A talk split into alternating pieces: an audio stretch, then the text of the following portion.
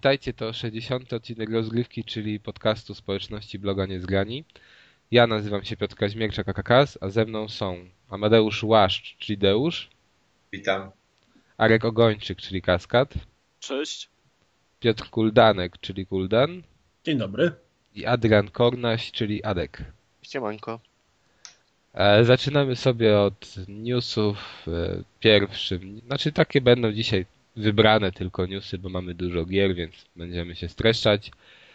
Zaczynamy od wiadomości, którą podało Sony, czyli e, średniej liczby gier przypadającej na jednego użytkownika konsoli PlayStation 3. I wynosi ona 8,5 gry. Znaczy się, Sony się chwaliło tym, że sprzedało 70 milionów konsol. Przy okazji też y, podano dane, z których wynika ile gier w ogóle sprzedano, no i z tego wychodzi średnia 8,5 na posiadacza konsoli, co wydaje mi się strasznie mało. A wam panowie? Nie, mi się właśnie wydaje dużo. Wydaje mi się Ale, dużo. ale wiesz, to 8,5 y, nie, których masz na półce, tylko które w sumie kupiłeś przez cały czas użytkowania konsoli. No, No no tak tak to to spojrzeć. No tak, Przecież no, ja mam e, w tym momencie mam na półce tyle gier, że ja w ogóle robię, nie wiem, normę za ośmiu ludzi. No ale wiesz, ilu jest graczy, którzy kupiło, kupiło te konsole tam w przeciągu, nie wiem, iluś tam ostatnich tam nastu miesięcy, ale nie każdy przecież tyle gra i tyle gier kupuje. Nie, no wiadomo, Tam ale ludzie bez kupują, stawiają na półkę, to tam wiesz, stoi, stoi, stoi, tam dwie gry kupią i No, wszystko. Słuchaj, ja, ja, mam, ja mam na przykład w rodzinie dwie takie osoby, które mają konsolę i, e, jed, i praktycznie żadnej gry nie kupiły. Jedna kupiła tego iPada i leży z iPadem i znaczy, no i Sports Champions był w zestawie z Move'em, no to powiedzmy, że dwie. A druga osoba mm, nie kupiła żadnej, bo ode mnie pożycza. Trzeba liczyć? Dobre. No ale nie pożycza dużo, bo nie gra, nie? Dużo, więc tylko FIFA tam i coś takiego było. Tam. No nie, ale dobrze, oś- ale 8,5 no, ko- FIFA. 8,5 gier wydaje mi się, że całkiem to jest przyzwoity wynik. No ja tak Na samo tyle myślę. lat, na tyle lat istnienia, od 2006, dobrze mówię, wtedy No- była premiera. No tak, ale weź sobie, wiesz, weź sobie pod uwagę to, ile jest, ilu jest takich użytkowników, którzy kupili nie dla gier, bo po pierwsze kupili dla Blu- Blu-raya, po drugie kupili też dla SingStara, dla iPadów, dla takich rzeczy. I teraz jeżeli to jest masa takich ludzi, co mają po jedną, dwie gry, no to ty możesz mieć 40, No ale nie, no ale rozumiem, ale jak się kupuje dziecku konsolę, to ono musi cisnąć o gry. Mama, kup mi na pewno. Tak samo nie wiem, jak to jest wydać no 1200 zł na coś, co, co jest ci niepotrzebne. No nie wiem, nie rozumiem po prostu. Wiem, bo też znam takich ludzi, którzy akurat grają tylko w Pro Evolution Soccer i też im tam, prawda, ich staram się chociaż na PlayStation Plus namówić teraz, żeby chociaż mogli sobie ściągać jakieś nowe gry, ale też no, nie są w stanie tego ogarnąć. I, I no nie wiem jak to jest, że, że Wiecie tak ta co? średnia spada. wiesz co, byśmy musieli sobie sprawdzić, nie wiem, czy są takie dane, nigdy nie szukałem, czy są dane na przykład za- za PlayStation 2, ile przypadało średnio. O Jezu, na PlayStation 2 to sam już dobijałem do setki gier. Nie no. No. ale zobacz, no to ja na przykład więcej na PlayStation 3 mam niż na PlayStation 2. Ja Ale- też więcej na trójkę. Ale ten, bo na pewno to ja wtedy nie kupowałem tych gier tyle. I jeszcze w ogóle nie tak, że no, na premierę tam teraz sobie czasem wymieniam, no wtedy tego nie, jakoś nie robiłem. No ale y, tam by trzeba było sprawdzić te dane i zobaczyć, czy jest na przykład różnica, nie? Czy jest jakiś progres, czy nie. To wtedy by ci może to powiedziało, czy to jest dużo. Ja bym y, położył odważną tezę, że myślę, że taki gracze bardziej aktywni to 8 gier w ciągu roku mogą kupować. Więc... Jak nie więcej nawet. Nie no, ale na premierę, na premierę Nie no, nie mówmy o premierówkach. Nie? No, tylko premiery ogólnie, to, nie? No to masz rację. No to myślę, że 8, 10. No ale Ale jeszcze bierzcie jak Do pod tego uwagę, dochodzi że cyfrowo jak jest, ale jeszcze, jeszcze bierzcie pod uwagę, że jak Używ- kupujemy używane gry, no to one się nie liczą do tego No i całej właśnie, Ale jest wiesz, tytułów. kiedy ty kupujesz używaną grę, to dajesz pieniądze komuś, kto ją kupił oryginalnie i za to kupi pewnie sobie następną grę. A no ale to nie Więc to wiadomo, jest? No, wieczny życia krąg, nie? No, No, Nie, no, ale może alkohol i narkotyki. nie, no, no nie do końca to To tak jest takie trochę gdybanie, wiecie, No. też mi się tak wydaje, że to jest takie trochę gdybanie. Jak Nie, no to kupujesz dobra, no używaną, prosty- to się nie dokładasz quiz. po prostu do tej puli, puli nowych gier, no a co, co, co, gdzie ta kasa będzie krążyła, to już można No to- sobie tylko zgadywać. Słuchajcie, prosta zagadka. Ile każdy z nas kupił w tym roku y, na premierę tytułów? Znaczy nie na premierę, nowych, zafoliowanych. E, o Boże. No, No, no nie wiem, no na pewno miałem z, Więcej niż 10. sześć, z sześć miałem nowych z folii, na pewno. no ja myślę, że też mniej więcej tyle. Z Jak folii. No bo wiadomo, że to używek, nie używek to się kupuje więcej, Nie no, ale, ale... wiesz, ale nie, nie, kupiłeś, nie kupiłeś na promocji na Move. Nic. Bo na przykład od razu mam cztery gry z promocji na Move. Ja jakoś mnie to ominęło. Przez dwa, przez dwa tygodnie. No bo Asury nie chciałeś kupić. Jest, Chciałem, ale się za późno zorientowałem. A ja, się na premierze. a ja specjalnie wyczekiwałem do 12 w nocy, bo mówię, nic się nie zmienia na stronie, to może o 12 w nocy się zmieni. Ej, Bo wiedziałem, że może być wykupione szybko i udało się. Ty to, ale jesteś przebiegły. No, I binary domain masz, a ja nie mam. no właśnie, binary domain nie mogę skończyć. domain. Muszę skończyć to w końcu. Kurde, taka gra. No ale właśnie o to chodzi, że to jest taka gra, a później jak w nią grasz, to masz wrażenie, że... A to nie jest wcale taka fajna gra. Czy wiesz, ja co ją, Tadeusz? Jest. Nie, ja ją skończyłem i Skończyłeś ją już? tak, To skończyłem. musimy sobie kiedyś o niej pogadać, jak ją też skończę, Ja ale, też muszę ją skończyć wtedy. ale Też chcę te, ją skończyć. Czyli nikt jej nie skończył. według mnie to ona Taka dobra gra. nie, według mnie to ona będzie fajna, tylko że, Tylko jakoś nie chce ci się w nią grać. no, bo, ale wiesz, ja wiem dlaczego mi się z nią nie chce grać, bo ona ma setting taki typowy, taki ascetyczny science fiction. Dokładnie, Ja- ja, mam to samo. Nie, jest ja- taki mnie Ghost in the Shell. Taki... No taki ale nie mnie tam, Ghost in the każdy Shell. przeciwnik, mnie tam każdy przeciwnik irytował i denerwował. Znaczy, to tam, e, według mnie to bardziej przypomina, wiesz co, Vanquisha. Ja, O, no to jeszcze lepiej. ale nie, ale nie w Vanquish. sensie gameplayu. Cudo na kij. Tylko, że Vanquish miał jeszcze tam, dla mnie wa- nie Vanquish po pewnym momencie zaczął nudzić pod względem settingu. I e, Oj, no tak, bo tam trochę się zmieniało i to fakt tutaj nawet chyba mniej. No ale i tak mnie to zaczęło pod tym względem tam nudzić, nie? Nie, no słuchaj, Tutaj- kosmiczni Rosjanie na Księżycu, to jaki może być lepszy? Nie no, ale tutaj właśnie jak w to gram, to mam takie wrażenie, że mnie nudzi ta otoczka tego, a nie tam, a nie, nie no dobrze, sama- ale wróćmy do tego kupowania gier na premierze. Właśnie. To zobaczmy przyszły rok. Będzie Bioshock, będzie Tomb Raider, będzie Devil May Cry, będzie Devil May Cry, GTA. Ty, No ale poczekaj, ale znowu się rozkłada to, co kupisz Masa na premierze. No. Bo wiadomo, że generalnie dużo wychodzi gier, które są warte zainteresowania i które prędzej czy później kupujesz, ale pytanie, co kupujesz nowe? No mi się wydaje, że Tomb Raider i Bioshock i GTA, no to będą już trzy gry, które na pewno na premierze. I prawdopodobnie nowy Assassin's Creed, bo coś będą musieli z tym zrobić. Czwarta część trylogii czy coś.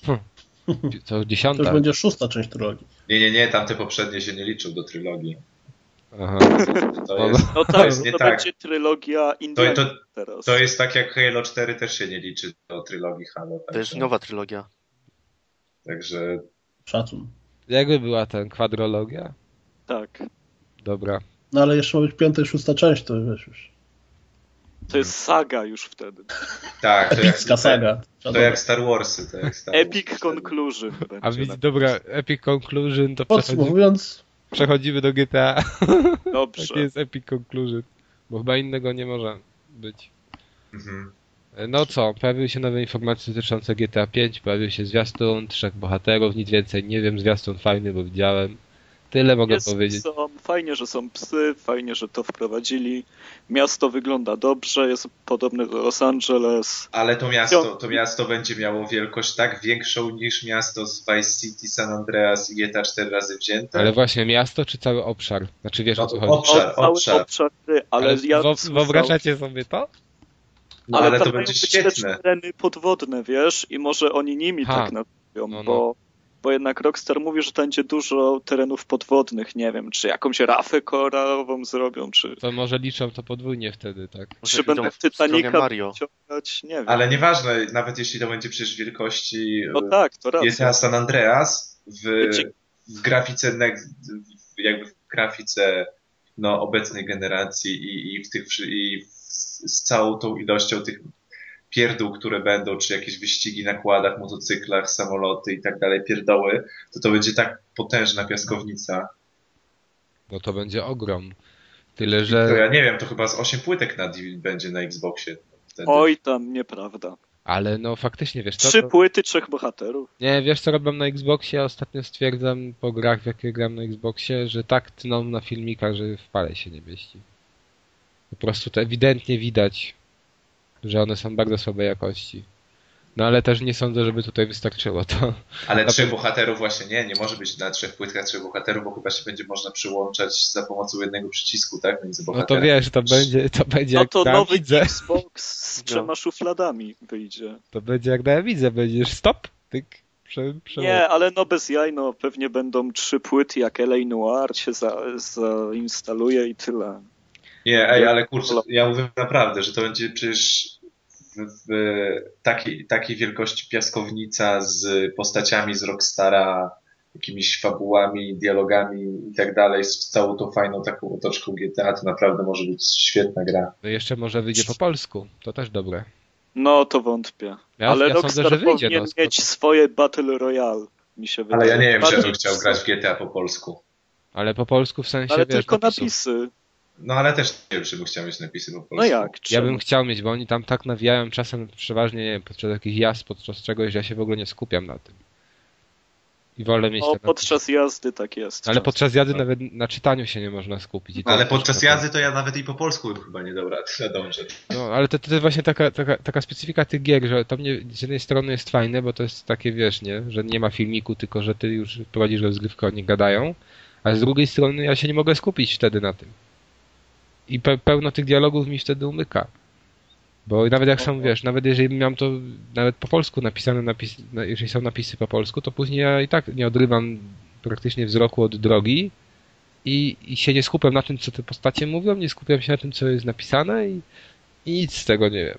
A wiesz, w Ja czwórce na przykład było tak, jeśli dobrze pamiętam, że jak powtarzałeś misję, to tam były mniej więcej dwie czy trzy wersje tego samego dialogu. No tak, ale Tak. tak. To, to był jakiś tam I kawałek. zazwyczaj te dialogi to były, wiesz, takie trochę, no nie wnoszące jakoś nic strasznie dużo do do Nie, nie, historii. tylko że one są przeważnie śmieszne. One No są to właśnie podczas jazd na- takie zabawne. A teraz Oj, ja powiem coś, będzie będziecie hejtować. zabawna. Ta gra Yy, będzie bardzo zabawna. Tylko muszę wprowadzenie zrobić. Grałem w GTA trójkę, w, i w Vice City, i w tam, y, nie pamiętam jak się nazywała ta część z CJ-em. San? Andreas. San Andreas. San Andreas, właśnie. Grałem w obie części na PSP i to wszystkie gry przeszedłem. Grałem w czwórkę i w oba dodatki i mimo to totalnie nie rozumiem mega hype'u na piątkę. No bo dla mnie trójka była mega w ogóle szokująca i zadziwiająca, dlatego że była pierwszą taką grą swojej generacji. Była pierwszym dużym sandboxem, żywe miasto, prostytutki, kij baseballowy, mogłeś okładać babcie po plecach, nie wiem, no było generalnie jak Nigdy się pojawiło, takich gry wcześniej. robiła, no dokładnie, nigdy nie było takiej gry wcześniej. I zrobiła sobie mega markę. No przecież jedynka i dwójka, owszem, wszyscy o nich pamiętają, dużo z nas nie grało, ale to nie były gry, które wszyscy po prostu szal... jak wychodziła dwójka, to wszyscy nie szaleli na ten temat. Jak wychodziła czwórka, to był mega hype, dlatego że to była pierwsza nowa część GTA na nową generację i faktycznie znowu wyglądała niesamowicie, było bardzo rozbudowana i tak dalej, i tak dalej, bla, bla, bla, bla, bla. Dodatki też jeszcze trochę bardziej to pogrąbiły. No ale piątka moim zdaniem nie wyjdzie dużo poza to, co pokazały dodatki do czwórki. No, ale Znaczy wiesz, co wiesz co, tu jest kolejna porcja takiej dużej fabuły, zrobionej w dorosły, fajny serialowy sposób, trochę z rodziny Soprano, trochę, nie wiem, z jakichś innych podobnych filmów. I to, to tam trzyma mnie najbardziej, bo fabularnie zawsze te postacie były dobrze wprowadzone w misję, dobrze było to zrobione przynajmniej od czasów już Vice City. I co, kolejna dawka takiego 20 czy 30 godzinnego filmu nie jest dla ciebie fajną No perspektywą? ale słuchaj, no w czwórce ja bardzo dobrze się bawiłem przy czwórce i bardzo lubię tą grę i tam doceniam postaci, które były stworzone, ale ten główny wątek fabularny to nie był jakiś oszołomiający. Właśnie, podobały wam się postacie w czwórce? No, nie, no kilka postaci, na tak, przykład, były. ja nie pamiętam jak się ten gość nazywał, ten taki, który miał salon samochodowy i ciągle był nakoksowany albo tam, ja nie pamiętam jak się nazywał. Ten kumpel To tego był jakiś- Ten bohatera. kumpel, to była, to była rewelacyjna postać, która była super zabawna. Ten kuzyn głównego bohatera też był bardzo zabawny. E, Ale no, sorry, dla mnie główny wątek w czwórce to nie było Mistrzostwo Świata i Oscar za Nie no, ale w, ża- w żadnym GTA nie było dobrego wątku tak w Na zasadzie. przykład Ale w, tej, w drugim dodatku, w drugim dodatku był po prostu totalny rollercoaster, jazda bez trzymanki, skakanie z samolotów, eksplozje i base jump, nie wiadomo co jeszcze. I to było strasznie fajne do gry, no ale wiesz, fabularnie, czy ja wiem, Ale bo to, ale historyjka bo o to, tym, jak to właściciel klubu kupił diamenty i go potem próbują za to skasować. ale, Ale wiesz, to bo ma to, być ale to, zwykła historia. to ma być zwykła historia, bo to jest przecież gra, która z założenia grasz sobie w nią e, dużo godzin i, i jest właśnie tym sandboxem, tą piaskownicą, robisz co chcesz. Jeśli byś miał angażujący wątek, to albo byś tracił robiąc jakieś nie misje poboczne, albo sobie po prostu jeżdżąc po mieście, czy robiąc cokolwiek innego, albo byś po prostu zapominał o tym wątku, albo on by cię przykuwał i nie robiłbyś nic innego niż warstwa A, do przodu. No, A ale spójrz na prostu na, masz- na Red Dead Redemption. Tam miałeś główny wątek, który dla mnie był dużo ciekawszy od tego wątku z GTA. A też miałeś duży sandbox, dużo dodatkowych zadań, grę w karty, w pokera. Ale A co wiesz, wy gadacie? no No to już jest na Jakuzę, bardzo... no tam masz zajebistą fabułę, która cię ciągnie do, do rozwiązywania, jest mega skomplikowana, wielowątkowa i tak robisz te poboczne rzeczy. Jakoś to cię nie odciąga. Ja nie czułem czegoś takiego, że parcia na to, żeby robić główną oś fabularną, bo a mimo tego, że jest świetna, nie czułem tego, że ja coś straciłem robiąc misje poboczne i dopiero po tam 10 godzinach wracając do fabuły. Moim Ale zdaniem to, co naprawdę mega szacun po prostu, jeśli chodzi o GTA 4, to to, że oni robiąc już czwórkę, zaplanowali sobie oba dodatki i one przecież fabularnie się w jednym momencie, każdy z bohaterów się pojawią, nie? Tak. To było, Ale- dla moim zdaniem to było super. Ale jeszcze mówiłeś, że, że, że piątka jakby nie wyjdzie poza czwórkę, ale e, No, trochę jakby, wyjdzie, jakbyś ale nie, nie- ale Nie jakbyś, będzie ale tej jakbyś, różnicy, tak? Wiadomo, Tak, że ale będzie jakbyś- wyglądał ładniej jak- i w ogóle, ale nie będzie tego szoku, który był przy czwórce.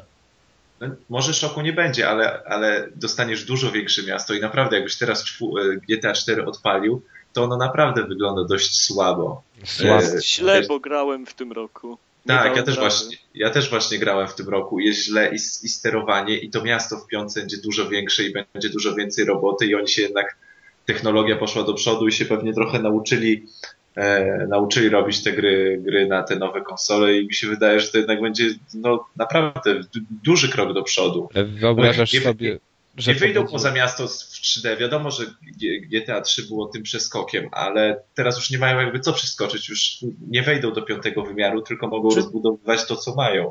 Wiesz o co mi chodzi? Że dla mnie ta gra mogłaby się nazywać GTA e, Los Santos na przykład. No nie wiesz tego, dopóki nie zagrasz, naprawdę. Tak Znaczy, mi się o, wydaje, oczywiście, że nie wiesz, możemy tak mówić teraz. Gdybamy jeszcze. sobie na podstawie dwóch trailerów i czterech screenów, nie? No ale ja po prostu mówię o swoich obawach, bo ja na pewno ją kupię, na pewno w nią zagram, na pewno będę się świetnie bawił, bo w każdą grę GTA grałem, mi się podobało, tylko po prostu nie do końca rozumiem ten mega hype, y, który ludzie sami tworzą. Przecież jak wyszedł pierwszy trailer, to co się działo?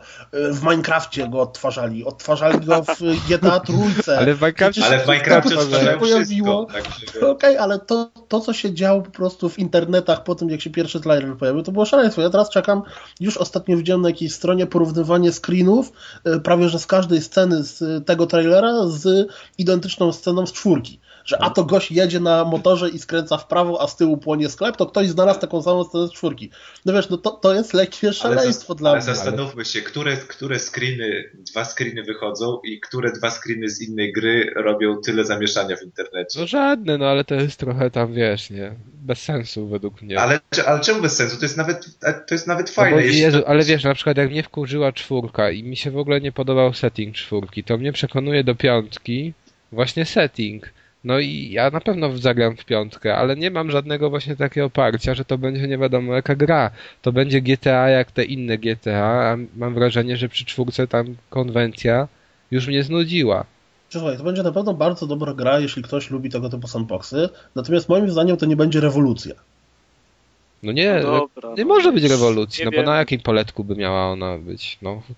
A i trójka, i czwórka były jakąś sobie rewolucją, bo to były na tej na generacji sprzętu, na której wychodziły, były pierwszą tego typu grą, która No ale dobra, ale jaką rewolucją była fotel. czwórka w porównaniu do na przykład nie wiem, San Andreas. Ona była nawet krokiem wstecz pewnie. Ale No jak dobrze, to wyglądało? ale Miałeś miasto, ona samochody. Jak, ja, słuchaj, ja kupiłem czwórkę to prawie, graficznie że była rewolucją, tak? No tak, no a No trójka tak. przecież y, No to graficznie... faktycznie nie będzie rewolucją no, dla ciebie. Ale Kas, nie pamiętasz silnika fizycznego z czwórki, jakie on robił wrażenie, że te postaci były tak potrącane, tak te ciała latały, to była duża sprawa. No okej, ale to generalnie się wszystko rozchodzi, wiesz, nie o gameplay, tylko o wrażenia. gameplay no to ma wielki wpływ na to, jak grasz, jak fizyka jest inaczej liczona Jest, niż jak w papieru. rozpędziłeś się i przywaliłeś w ścianę, to twój bohater wylatywał, bo nie zapiął pasów. Zupełnie inaczej to tam jednak się grało, zupełnie inaczej czułeś shotguna. Ale, ale było przecież to całe miasto ży, żywe, czyli te Tak. postacie, które tam ten silnik, tak. E, Ogar... Oj, nie pamiętam. To wszystko na czucie gry wpływa. Tak, ja wiem, też nie pamiętam jak się nazywa ten silnik jakoś na E. euforia Dobra, chyba, to tak? ja się nie wypowiadam w takim razie, bo może za mało w to grałem, albo już za późno. Bardzo dużo dał fizyczny tej grze. Wtedy przynajmniej kiedy wychodziła, bo pamiętam, że jak w to grałem, udało mi się dzień przed premierą, to ale byłem bogiem na osiedlu. Ty no, ale słuchaj, zobaczcie, co robią ludzie, którzy modują y, wersję na PC. To przecież ta gra, jak ona wygląda po, po modach odpowiednich, to bije na głowę, nie wiem, Krajlisa. Wszystko bije, co wychodzi.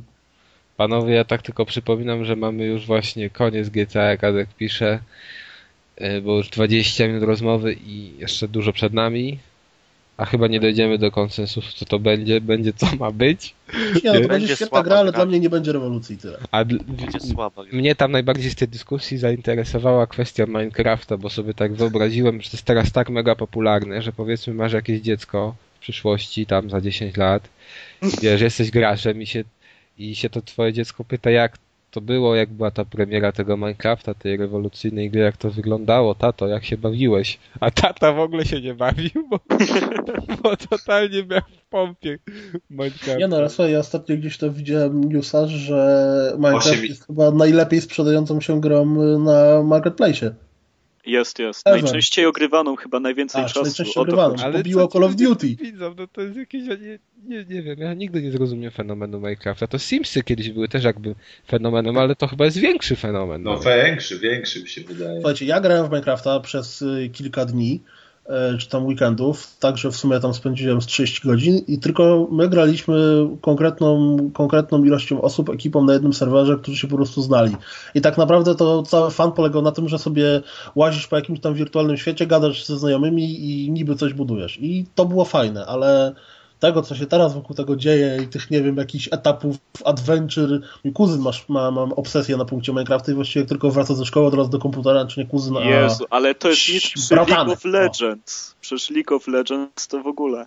Sobie odpalam czasem dla śmiechu komentarze, te, jak komentują mecze profesjonaliści. No przecież to jest język alfa meta, nie? No ale wiesz, w League of Legends są pieniądze, tak? No bo tam są te turnieje i tam ludzie wygrywają realną kasę. I to jest pseudo e-sport, więc to jest trochę inaczej. W Minecrafta Dlaczego nic nie robi turniejów. Czy no, Bo tutaj nie zaczynaj Piotrze, bo Ade grał. w Lola, czy... Tak, grałem w Lola. Lola. nie, no, Ojoj. Ty lepiej powiedz, jakie ci tam ten teksty pisali o matce i w ogóle. LOL jest ciekawym zjawiskiem społecznym, jak chcesz się dowiedzieć czegoś o swojej Ej. rodzinie, o sobie. Wiesz, poczekamy, poczekamy parę lat i tam prace dyplomowe na, na jakiejś psychologii będą. Zachowanie graczy w League of Legends na podstawie analizy turnieju tam w Korei. Nie? A ja już widzę pracę, jakiś fenomen Minecrafta. Dlaczego każdy w to grał? Dlaczego każdy lubi klocki? Dobra. Jedziemy dalej, bo nie ma sensu już przedłużać. Wii U wychodzi 18, czyli jutro. W Stanach. W Stanach 30 u nas. No kto importuje? Teraz wiesz, te, te, teraz takie odzwierciedlenie, bo GTA z dużym hypem tutaj. W, Ja nawet nie wiem, czy to ma blokadę regionalną. Nie, Ma, czy nie ma? A nie, nie, wiem nie. nawet, ale co to kogo interesuje tak w A zasadzie? jak? Kogo To jest Wii U interesuje? Ale jesteście chamy, naprawdę. Przepraszam, jaka gra, która wychodzi w Stanach cię interesuje, żebyś sobie ją sprowadził? Ale po, po, powiem wam szczerze, to jest pierwsza konsola od lat, gdzie totalnie mam zlewkę na to, co się z nią dzieje. Ej, czy w ogóle wychodzą jakieś newsy? Bo mi się wydaje, że tak, tak się nic nie dzieje, bo może ja, mam, ja, może ja mam złe RSS-y w tych w czytniku, ale jedyne newsy, które widzę, to czas, czy, czy, te, te, te czasami chyba Iwata, tak? Jakieś pokazuje funkcje konsoli. On jest włączyć konsolę. Wy, wy, wypakowuje konsolę. Tak, to jest w ogóle Chcesz luz tych wieczorem filmikach. odpocząć, to zamiast oglądać jakiś serial komediowy, oglądasz jego filmiki. Nintendo Direct, wiecie ile tego jest? Wejdźcie na japońską tubę Nintendo i tylko oglądać, co oni tam tworzą. Ale ja się zastanawiam, ja się zastanawiam, czy jak on ma tyle luzu, ja na przykład, ja bym chciał z nim obiad na przykład taki zjeść rodzinny. Ej, hello! Czy, czy on też tak siedzi przy stole i, o, ale to jest wspaniały w ogóle człowiek, mi się We wydaje. are thinking in Nintendo. Ej, no ale nie śmiej się z, nie, z jego angielskiego, no przecież. No ja się nie śmieję, wiesz, no. Kas, kas, to jest niepoważne. Ale ja sam nie jestem dobry z angielskiego, tylko że no, to, to jest, to śmiesznie brzmi, jak wiesz, wychodzi Iwata i, i stoi przed tą No kamerą mogli i dać kogoś, jest... kto zna angielski, no, no, no, No Ale nie, no bo kurczę, taki akcent te reklamy. Wii też były w tym stylu, że jeździli po, tym, po świecie samochodem i rozdawali ludziom Wii, to zmieniało ich życie. Ale tak dwa tygodnie zostały, widzieliście coś u nas w Polsce, jakieś w marketach, jakieś plakaty, W jakich marketach? Do Polski będzie 100 sztuk pewnie. A pamiętasz jak była pl- PlayStation Vita? To sam mówię. Ach, pamiętam, bo ja poszedłem na premierę i No nie właśnie. wiedzieli w sklepie, że była premiera. Także. No, więc co ty chcesz od Nintendo, ale najbardziej mnie No, zwala... Polska walczy pewnie o 102 sztuki na kraj. najbardziej mnie e, śmieszy ta, e, ten aspekt ym, tej głównej zalety, o której wszyscy się rozpisywali, że Wii U to będzie takie cudo, bo można będzie sobie, nie wiem, żona będzie siedzieć oglądać na wspólnej, a ty pójdziesz do góry grać na monitorku, a tymczasem okazuje się, że to ma tak badziewny zasięg, że praktycznie dobry odbiór jest tylko, gdy nie ma Ale ścian. powiem ci, że niekoniecznie, bo też czytałem na, na Kotaku chyba, Ja też, tam gdzie koleś pisał, że miał... w- że dał radę. Był nie? obraz, nie? Znaczy był ten, y, przekrój mieszkania tam. No, no, no. No i to było tak, że telewizor stał przy ścianie i w tym miejscu, gdzie były te następne pokoje od tej ściany, gdzie stał telewizor, to miał zasięg. Ale na przykład kilka metrów dalej w kiblu to już nie miał. No Ale nie wiem, koniecznie to na pewno będzie... No to ja wiem, że na wiesz, na przykład masz w salonie idziesz do góry, bo masz piętrowy dom, to absolutnie nie złapiesz Ej, ale do takich, do takich celów to nie lepiej jakąś konsolę przenośną? No Ja nie, ale wiesz, ale to, to wszyscy mówili, że to jest, znaczy ja, czy- jak czytając o Wii U, Ale nikt nie reklamował tego jako, że możesz grać na kiblu, tylko że przy tym telewizorze... Nie, no reklamowali właśnie to jako wiesz, że, że ktoś korzysta z telewizora, a ty wtedy A ty grasz. obok niego siedzisz i grasz. Ale to jest tak w zasadzie A nie bez- pokój obok. No nie wiem, dla mnie to jest właśnie, to, to, to ma wtedy fajny wymiar, gdy możesz sobie to wziąć ze sobą i po całym domu tym chodzić. Czy wiesz, Nie, to by było szokujące, gdyby nie było tabletów, konsol przenośnych, laptopów, notebooków, No ale to wieście, ale ja jak czytając to, to właśnie to upatrywałem, znaczy smartfonów. Ludzie, że ludzie to upatrują jako największą zaletę. A już w tym momencie wiem, że dla mnie to już jest, no to odpada, no. Bo Tak, nie powiedzmy, wiesz. bo ja jakoś y, straciłem tam, bo Rayman był jest przeniesiony, tak? Nie wychodzi Tak, na na premierę. Bo to była w sumie jedyna gra, jaka mnie interesowała z wszystkiego. A co wychodzi na premierę? Mario, Wii- Zombie Mario Zombie? To? Nintendo Landu. no w zasadzie wychodzi Mario i Zombie, to są dwie No i Tokitori chyba, także jeszcze. O, Ale Tokitowa chyba, a nie, Tokitori Tokitowa 2, nie, to jest Tokitori 2 i Tokitowa- Ninja Gaiden i Tekken Tag Tournament ze no Star tak, Mario. wszystkie edition. Ale nie, ale to nie na premierę przecież chyba.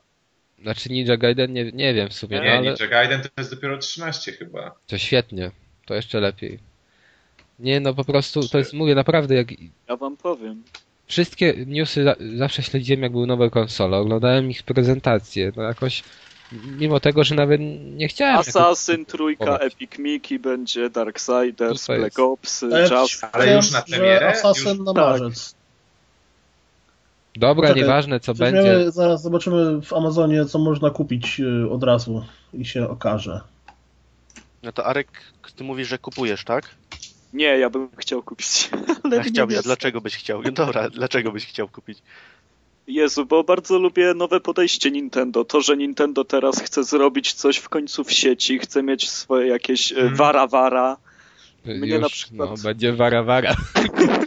Nintendo w, Nintendo w sieci to chodzi o tego, tak, tego, ten taki Skype i moderowane komentarze, tak? Tak, Czy- tak, ja chcę rysować właśnie ludziom takie ukryte peniski i No słuchaj, żeby y, Nintendo nie zauważyło. Na 3DS-ie Zostawiać wiadomości jak w Dark Souls. Przepraszam, a propos ukrytych penisów, bo to teraz mi się skojarzyło. Y, Tam chyba w zeszłym tygodniu ruszyła ta, ta, ta mega wspaniała, rewolucyjna gra Petera Tak, Curiosity. Tak, Curiosity, czyli klikanie to sobie w sześcian. Po prostu od razu morze penisów się pojawiło. Ale to jest takie fajne, taka fiksacja, Na temat nie wiem, penisów? powszechna na całym świecie. Tak, nie? tylko że ja nie rozumiem, bo ja odpaliłem tą grę, zabijaja w ten sam sposób, nie? ja odpaliłem tą grę i jakby po, ja wiedziałem, że to będzie klikanie w kwadraciki, ale kurczę, po, po, po, po jakby Fable i stylu graficznym Fable, to myślałem, że to chociaż te pykanie w kwadraciki będzie w jakiejś ładnej oprawie, a te animacje i, i jakby te takie wpadające monetki, wszystkie czcionki, to wygląda tak badziewnie na jakąś taką flaszówkę, I Ale wszystko to w jakimś jest darmo, Times... No Ale tak, ale jest wszystko jest w takim monik, Times no. New Roman, to wydaje mi się, że tą oprawę graficzną to tam w godzinę można by było ładniejsze zrobić. Ale, te no wszystkie... Deusz, ale to jest Molino, nie możesz go oceniać, wiesz, to już, No, no właśnie. to już jest legenda tu. Ej, ale ja jestem To, największym co fanem on Fable, mówił i co także- zrobił, to już świat... Wiecie, co będzie w środku tej kostki? Tajemnica smoleńska. No, Ojej. O, o, teraz Wchodzimy na grząski temat. Pojechałeś, pojechałeś, Tak. Jarek. Odzyskałem Polskę będzie napis. Tak. Będzie, czy to był zamach, czy stalowa brzoza. I nikt się nie podzieli, bo od tej osoby, co to znajdzie, będzie zależało, czy się podzielić, czy nie. A tam Władimir Putin już tam pyka, nie? Cały A może Kreml jedzie. Cały Kreml jedzie na iPhone'ach. Ja swego czasu słyszałem jakąś... bo tam można kupować chyba za pierodziwe pieniążki te jakieś tam y, Losy. kilofy, nie kilofy. Chyba ten najdroższy kilof kosztuje, nie wiem, tam kilkanaście ty dolarów, tysięcy, coś w tym stylu. Nie pamiętam cyfr, ale generalnie jakaś abstrakcyjna ilość. Dobra, może... No i to jest interesujący, y, powiedziałbym, eksperyment psychologiczny na graczach. Czy znajdzie się ktoś, kto to zrobi, albo czy na przykład znajdzie się grupa osób, która się złoży i to kupi, żeby zobaczyć, co jest w kostce. No wiesz, z tego punktu widzenia to jest interesujące. Jako właśnie zjawisko psychologiczne tysięcy ludzi, którzy siedzą i klikają no to w wiesz, no to, kwadracik. No, równie dobrze patrząc na małpy, zoo, co robią, to też to jest fascynujące, wiesz... No. No się tak okaże, że Molino tam w środku tego środku penisa narysował. To co? Się okaże, że Molino tam w środku penisa No narysował. właśnie. Ja, Ale znaczy, ja, ja mam pomysł, to tam powinien być filmik tego, Rickrolled na samym dnie. Tak. Okej, m, może już przejdziemy do czegoś innego niż gra, o której nic nie wiem nawet, że jest. Do Wii U wrócimy. No ja Nie. znalazłem w międzyczasie y, No już grę nie wracamy na do Wii U. By- Ale jeszcze wróćmy, kupił. jeszcze na chwilę wróćmy. No to dawajcie, no. No to jest super. Normalnie tego, y, Scribblenauts, bo chyba wychodzą na premierę. A to była O. strasznie na fajna gra. PC też wyjdą, więc nie ma co się Na co Wii. wyjdą? Na PC też. Aha, Za 40 zł na Steamie za dwa miesiące. no, no to jak porównasz cenę Wii U 100 tam 99 albo 180. W No, ogóle ale- nie no, gry Nintendo mają jakąś masakrę, jeżeli chodzi o cenę. To jest tragedia. No, Ja już ale o tym też się nie- nieraz nie dwa żaliłem, że kupiłem sobie 3DS-a, żeby ograć te wszystkie fajne gry z DS-a, ale niestety jak się okazało, że muszę za premierę, znaczy za gry kupić, y, znaczy płacić 150 zł, które wyszły 6 lat temu, to podziękowałem. Za jakość płacisz, za jakość. No tak. Nie, no Nintendo to nie jest taki konsolowy Apple, nie? No ja sprzedałem Kid Icarusa za chyba kwotę po... Więcej niż tylko kupiłeś. Nie, po pół roku od czasu, gdy go kupiłem. Faktycznie. No, za, za, tak wyszło, bo 25 funtów jakoś płaciłem za niego, a 130 zł poszedł na Allegro. Gry Nintendo są jak y, wino, z wiekiem są coraz lepsze i można je drożej sprzedać. wiesz, A, ale możesz sprzedawałeś kupić razem jed- z podstawką? Co, co? Sprzedawałeś razem z podstawką? No tak, no Aha. bez podstawki to się w to nie da grać. Nie, no myślałem, że sobie zostawiłeś, wiesz, na przyszłość, dla przyszłych gier. Wiesz co, ja sądzę, że jak będzie, jak przyszłe gry będą tego wymagać, to pewnie dołączą do nich. On to tylko w kolekcjonerskiej chyba edycji. Nie, no to akurat na przykład to było, no, bez tego to naprawdę jak starałem się, bo czasem mnie to wnerwiało, ale to powiem może jak będę mówił o tym Kid Icarusie. Ale to naprawdę to irytująca rzecz. Dobra. Jeszcze coś o tym Wii U ktoś chce powiedzieć? No, Czekamy, wszyscy super. bardzo Tak. byśmy chcieli kupić na premierę, ale Tak. Tak. Nas nie stać. koniecznie nam się uda. No, n- znaczy ja bym to... To bym Ja bym to interes- dostał na premierę. To nie? mnie będzie spoko. interesowało. To mnie nie będzie interesowała ta konsola. Nie każda Ni- Nintendo konsola interesuje, gdy wychodzą gry, które mnie ciekawią. Tak. A takimi grami na przykład byłoby, taką grą byłaby na przykład kolejna część Mario, ale w 3D. Zelda. Zelda nowa. A. Zelda to wiesz, Zelda to jest tak powtarzalna, że Ale tym Master Sword. no grałeś w jedną Zeldę, to nie wiem, no jakoś ja na Wii już, już tę pierwszą Zeldę to nawet nie miałem siły, leży cały czas, a za drugą się w ogóle nie tykam, jak mówił mi Kamil, to i widziałem to na, na Gamescomie, to to będzie w zasadzie, wiesz, no parę nowinek dotyczących sterowania i co więcej. A Ta gra się nie czy zmienia od lat. Na Wii U będzie można grać w gry z Wii, czy będzie trzeba je kupować przez tam e, Nintendo Shop? tak, Czy będą tak, normalnie ale- działały płyty? będą działały normalnie, ale chyba pady musisz też mieć z Wii, wiesz? Chyba na tym kontrolerze nie pójdzie po No, na prostu. pewno oni mają taką dziwną politykę, że A na tym kontrolerze tam, y, tym Pro Gamer kontrolerze do Wii U też nie pójdą? nie Nie, wiadomo. nie, nie. Mo- No nie bo jest wiadomo, ten, wiecie, taki ten y, kontroler od Xboxa przymalowany na biało. ale to jest inny przecież To niż na ten czarno. kontroler. W każdym razie tam masz takie cyrki na przykład na Wii, że masz tego pada e, Lota. No pro. no nie, nie, no tego I go Pro. podpinasz przez Wii. No ale na przykład jak go podpinasz przez Wii Lota, nie, to jest w ogóle jakieś awkward, debilne, nie wiem jak to nazwać, to jest idiotyczne i yy, na przykład nie możesz grać w gry z GameCube'a na tym padzie. Musisz mieć do GameCube'a pada. No, no. A co tam- ty chcesz? Gry, tam no, jak jakieś gry z no. GameCube'a, to padł do GameCube'a, prawda? No, no, ale co to za problem? No właśnie. Czyli idąc dalej tym tropem, jak się ściąga gry z eShopu z NES-a, powinno się mieć jeszcze pada do NES-a. Nie, idąc tym tropem, to ściągając gry z PSN-u powinieneś mieć DualShocki odpowiednio. Na No, kabel. O, Bo tam przecież przycisków jest podobna liczba, nie? Więc ci, dziwię się, że oni nie mogli tego jakoś tam wymyślić. Logicznie, a nie, nie można tak. I tak jeszcze z jakimiś innymi chyba. Zmuszają cię po prostu do zakupu fajnego pada od GameCube'a. No, No. bardzo A fajnego. ty jeszcze którego- na nich źle mówisz. I na kablu. I którego nigdzie nie ma. Na kablu? No na kablu, no bo No, ten GameCube'a taka. był na kablu. No był Tak, jeszcze jakiś logiczne, Wave nie? czy coś bez kabla, ale to teraz chodzi w kwotach droższych niż zwykłe pady nowe. Więc dobra. Nieważne. Naprawdę już mam 35 minut, a skończyliśmy dopiero newsy. No bo takie newsy. Kontrowersyjne. Okej, Same ważne rzeczy. zaczynamy gry. A poczekaj jeszcze, bo to ja nie wiem, mówimy coś o PS Plusie na Wicie? O tym, że będzie, ja się cieszę, czy nie? Nie. Będzie się cieszysz. Okej, to i my będzie też plus na. Witę, nie kupiłem żadnej gry, która będzie w pierwszej tym dawce, więc się strasznie cieszę. Nie no, Bloba kupiłem, no ale to się nie liczy. A ja, a ja wszystkie gry kupiłem, ale i tak się też cieszę, także... No, Ja mam nadzieję, plus że na będzie Witę taka- cieszymy się. Ja mam nadzieję, że będzie taka opcja, że będę mógł je ściągnąć sobie na PlayStation 3, czy tam zaklepać i dopiero później kupić PS Vita i wtedy... Ale to, Będziesz to mówię, chyba. to jest tak, że możesz ściągać przez No, PS trójkę z tego- teraz rzeczy na Witę, no właśnie. teoretycznie rzecz biorąc Tak, będzie. będzie. Ja, gdzie, ja gdzieś widziałem to, że jak już ściągniesz, to to już będzie twoje, także... Nie, no tylko nie, właśnie nie ściągniesz, tylko, bo to nie musisz ściągnąć. No tak, że no ja wiem, Dodać zakolejkujesz. do listy zakupowej. Ale czy będzie można to zrobić z poziomu PS3? No ale można Teraz podobno... tak można z demami robić, Tak, więc myślę, że właśnie. będzie można. No, dobra. Eee, NBA 2K13.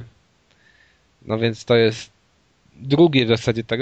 Mam jeszcze jeden NBA z 2K, ale to ja naprawdę grałem w niego z godziny i doszedł po prostu z konsolą, którą kupiłem już po latach od premiery.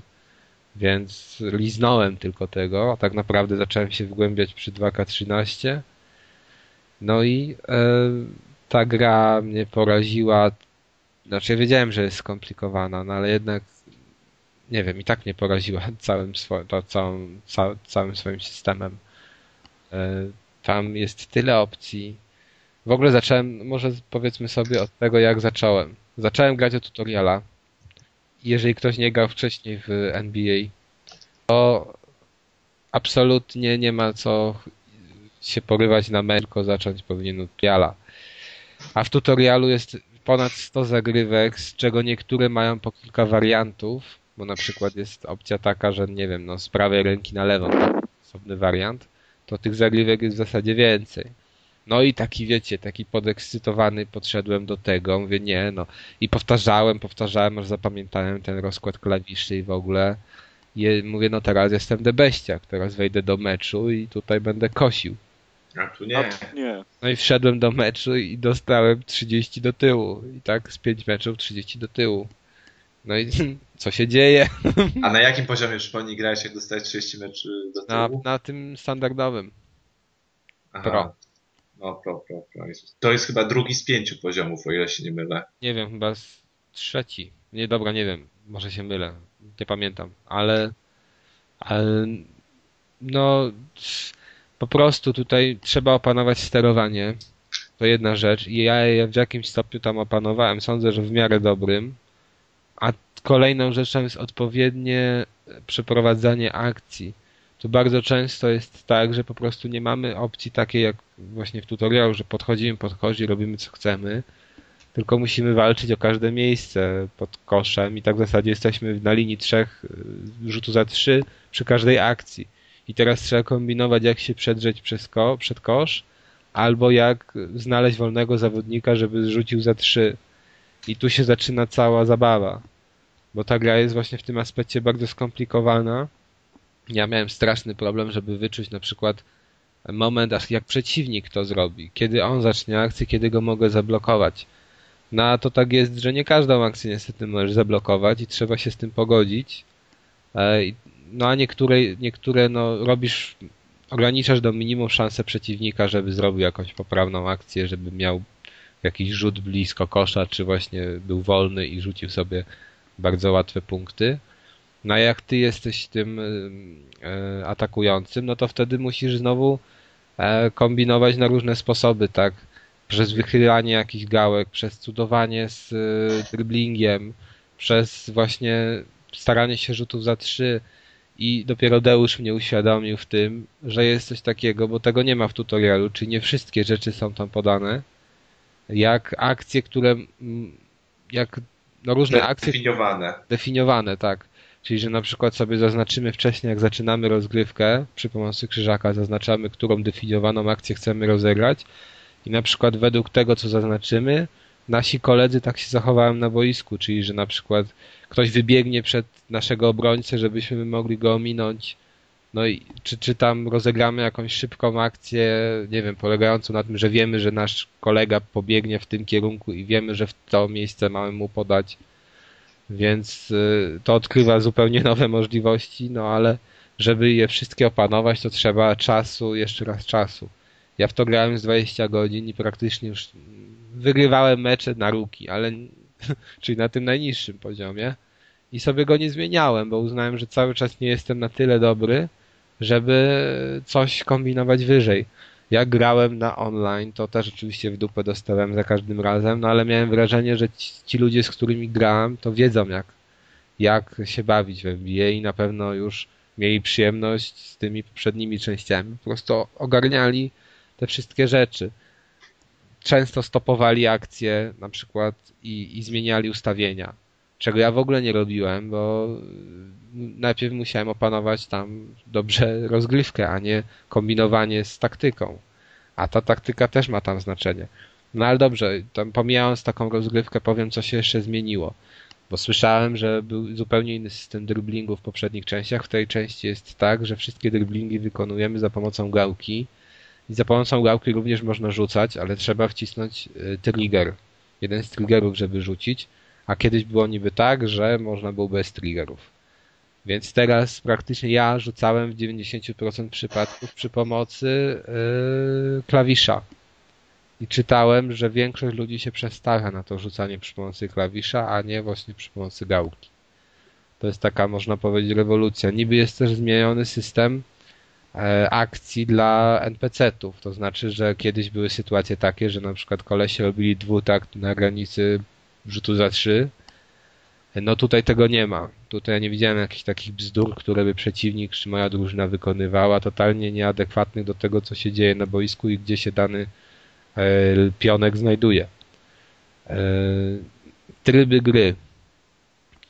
W najlepszym, gdzie w życiu nie przypuszczałem, że się spodoba tak, była, on się nazywa chyba bodajże My Career, ale teraz nie jestem tak do końca pewien. E, chodzi o to, że mamy jednego zawodnika, tworzymy go, on tam ma jakieś punkty doświadczenia od razu przypisane. No i my tylko nim sterujemy i przechodzimy przez różne szczeble kariery, od takiego akademickiego, co w zasadzie jednym czy dwoma spotkaniami, później jesteśmy wybrani w drafcie do jakiejś tam drużyny, no i, i bawimy się dalej poprzez budowanie statystyk naszej postaci, za każdą akcję zyskujemy jakieś punkty poprawne, za każdy nasz błąd, na przykład umożliwienie naszemu e, przeciwnikowi rzutu, gdy my go kryjemy, to mamy jakieś punkty ujemne. Na podstawie tego są zliczane później punkty wal waluty, za którą kupujemy właśnie nowe jakieś tam. No masz Tamagotchi z koszykarzy. No tak, ale to jest, wiesz, to tam y, no te koszulki to mnie tam nie interesowały. Mnie interesowało to, że ja budowałem sobie statystyki tej postaci. To jest bardzo fajne i bardzo podobne też do gier w stylu. UFC, ale to FIFA, FIFA też było też. E, Fight Night, dużo sportowych gier ma właśnie to tak naprawdę bardzo podobnie i, no tak, i zawsze że... ta kariera gwarantuje naprawdę tak, tylko, Tylko, Tylko, to tam masz tylko jednego... że to jest taki pożeracz czasu. Tak, to jest Dokładnie. po, pożeracz czasu. To jest, ja w ogóle przestawiłem sobie mecze na dwie minuty, bo Ale to Tak, mniej tak, punktów przez to zdobywasz, to jest ten minus. Znaczy Ten nie do końca mniej punktów, bo jeżeli na przykład, wiesz, grasz 20 minut, a zrobiłeś już tyle akcji e, na minus, to już w życiu nie odrobisz tych, tej punktacji. Dlatego ja No i- wolę sobie... Ale jeszcze, żeby być graczem miesiąca i tak dalej, to trzeba rzucać e, jakby tyle, co, No, e, no, co jakby, co drużyny przeciwne, więc trzeba zmieniać w opcjach, e, jakby trzeba zmienić w opcjach czas, czas meczów tych symulowanych, żeby tam ci gracze podobne punkty zdobywali, ale wtedy to strasznie głupio wygląda, kiedy jesteś, wiesz, graczem roku i twoje statystyki to jest na przykład 10 punktów w meczu. I, No, no. i ja, w poprzed, i ja w poprzedniej edycji grałem tryb kariery, no i ja grałem jakby po 10 minut kwartę, czyli 4 kwarty, 40 minut zatrzymywanym czasem. ja czyli miałem tam- po 5 Czyli minut godzina. już było mi za dużo. No, I- czyli godzina. Czyli godzina to jest mecz i sobie, no i godzina mecz i jest, jest bez playoffów to jest 60 meczy w sezonie. Plus treningi i plus tam trochę bujania się po menu, budowania graczy, czyli to jest rozegranie jednego sezonu takiego pełnego, fajnego, no to jest gdzieś koło 80 godzin. To jest No. jakaś masa... A przecież tych masa- sezonów graczem, żeby takim fajnym graczem, ile? Pięć. Cztery sezony? Cztery, pięć sezonów? Ale w To ogóle jest- to to jest, wiesz, naprawdę- to jest, to jest, no ale tu możesz się przeskakiwać na przykład, nie, do tych takich UFC ma to dużo kluczowych. zrobione jednak. ale wiesz, no ale to jest, no ciężko to porównywać, no UFC to masz jednego zawodnika i tyle, nie, a tu masz grupę, więc... No ale i tak w tym trybie no się skupiasz na swoim i, i na no, jego no skupiasz się, ale to według mnie to zupełnie inaczej wygląda. I jeszcze tak, no jest ten tryb, jest taki podobny tryb w tym guście, tyle że wybieramy sobie zawodnika istniejącego z NBA. No i jeszcze właśnie fajne jest tu to, że po każdym meczu udzielamy wywiadu. I, i w zależności od tego, co tam Jak w powiem, SmackDownie. co powiemy w tym wywiadzie, no tam mam cztery opcje tylko, e, to na przykład wzrasta nasze zaufanie na drużyny do nas, czy tam e, chemia między, no, to się tak nazywa chemistry in team, albo też poparcie kibiców, No na i przykład coś, później nam przesyłają takie ale tweety, że o Piotrze, dobrze ci poszło dzisiaj. Ja tam miałem, ja tam miałem Petera Kazowskiego. Więc nie, good game, albo znowu coś tam, że dobrze powiedziałeś na tej konferencji prasowej. No i takie inne cuda. I to jest strasznie buduje dobrą otoczkę. W ogóle ta gra jest świetna pod względem otoczki całej NBA. Komentarz, ja, nie spotkałem się w żadnej grze sportowej z tak fajnym komentarzem, który dla mnie ewidentnie dobrze wpasowuje się w to, co się dzieje na boisku. Nie ma jakichś tam błędów. To mi się bardzo podobało, że on jest żywiołowy. No i ta publika, która jednak macha i, i, i jest, y, normal, znaczy to są normalne tak poligony, a nie tam jakaś tapeta nałożona jak w FIFA. E, Nie no, to jest całkowicie zrobione od A do Z, wszystko jest dopięte w tej grze. Ona jest po prostu za duża dla osób, które nie żyją NBA tak, Tak, naprawdę. i to- To... jest jej jedyny, jedyny minus. To, to jest, ona jest, y, tak jak Deusz mówił, nie, że na przykład jak masz zawodnika, który wiesz, że rzuca za trzy, jest w tym dobry i że rzuca na przykład z narożnika dobrze, no to w tej grze to będzie i on będzie na przykład lepiej mu szło te rzuty z narożnika za trzy. Ale ty no, to musisz ka- bo, wiedzieć. każdy, bo każdy zawodnik ma jeszcze, i tutaj to, to jest naprawdę zastosowane tak, że każdy zawodnik ma swoją klepkę na boisku, czyli miejsce, z którego rzuca najlepiej. I jak na przykład się, jakby się ktoś interesuje koszem i wie, i wie, że na przykład tamten zawodnik lepiej rzuca na przykład z rogu boiska albo z przodu kosza i tak dalej, to on to, on to, to rzeczywiście będzie robił w grze. I tak samo jest przecież z animacjami predefiniowanymi. Praktycznie każdy z lepszych graczy ma po kilka animacji takich typowych jego ruchów, że, że nawet jakby nie było nazwiska na nim i, i, i by nie było, by nie było, by twarz nie była podobna, to, to jak ktoś się zna na koszu i, i widzi tą animację wejścia pod kosz albo, albo wsada, Ale albo to- nawet rzutów, to, to, to może poznać tego gracza, bo to wszystko Ale- jest takie charakterystyczne. Wiesz, na przykład mnie najbardziej zaskoczyło to, jak zobaczyłem, jak były rzuty za dwa. No bo w rzutach za dwa po prostu liczy się timing. No ja ten Mhm. timing sobie tak mniej więcej wyliczałem na tym, jak, jak kolesie ręce podnoszą. I w którym momencie są ręce i w tym tam momencie puszczałem. A się okazało, no, że większość zawodników no faktycznie wykonuje podobnie to, no bo tak jest.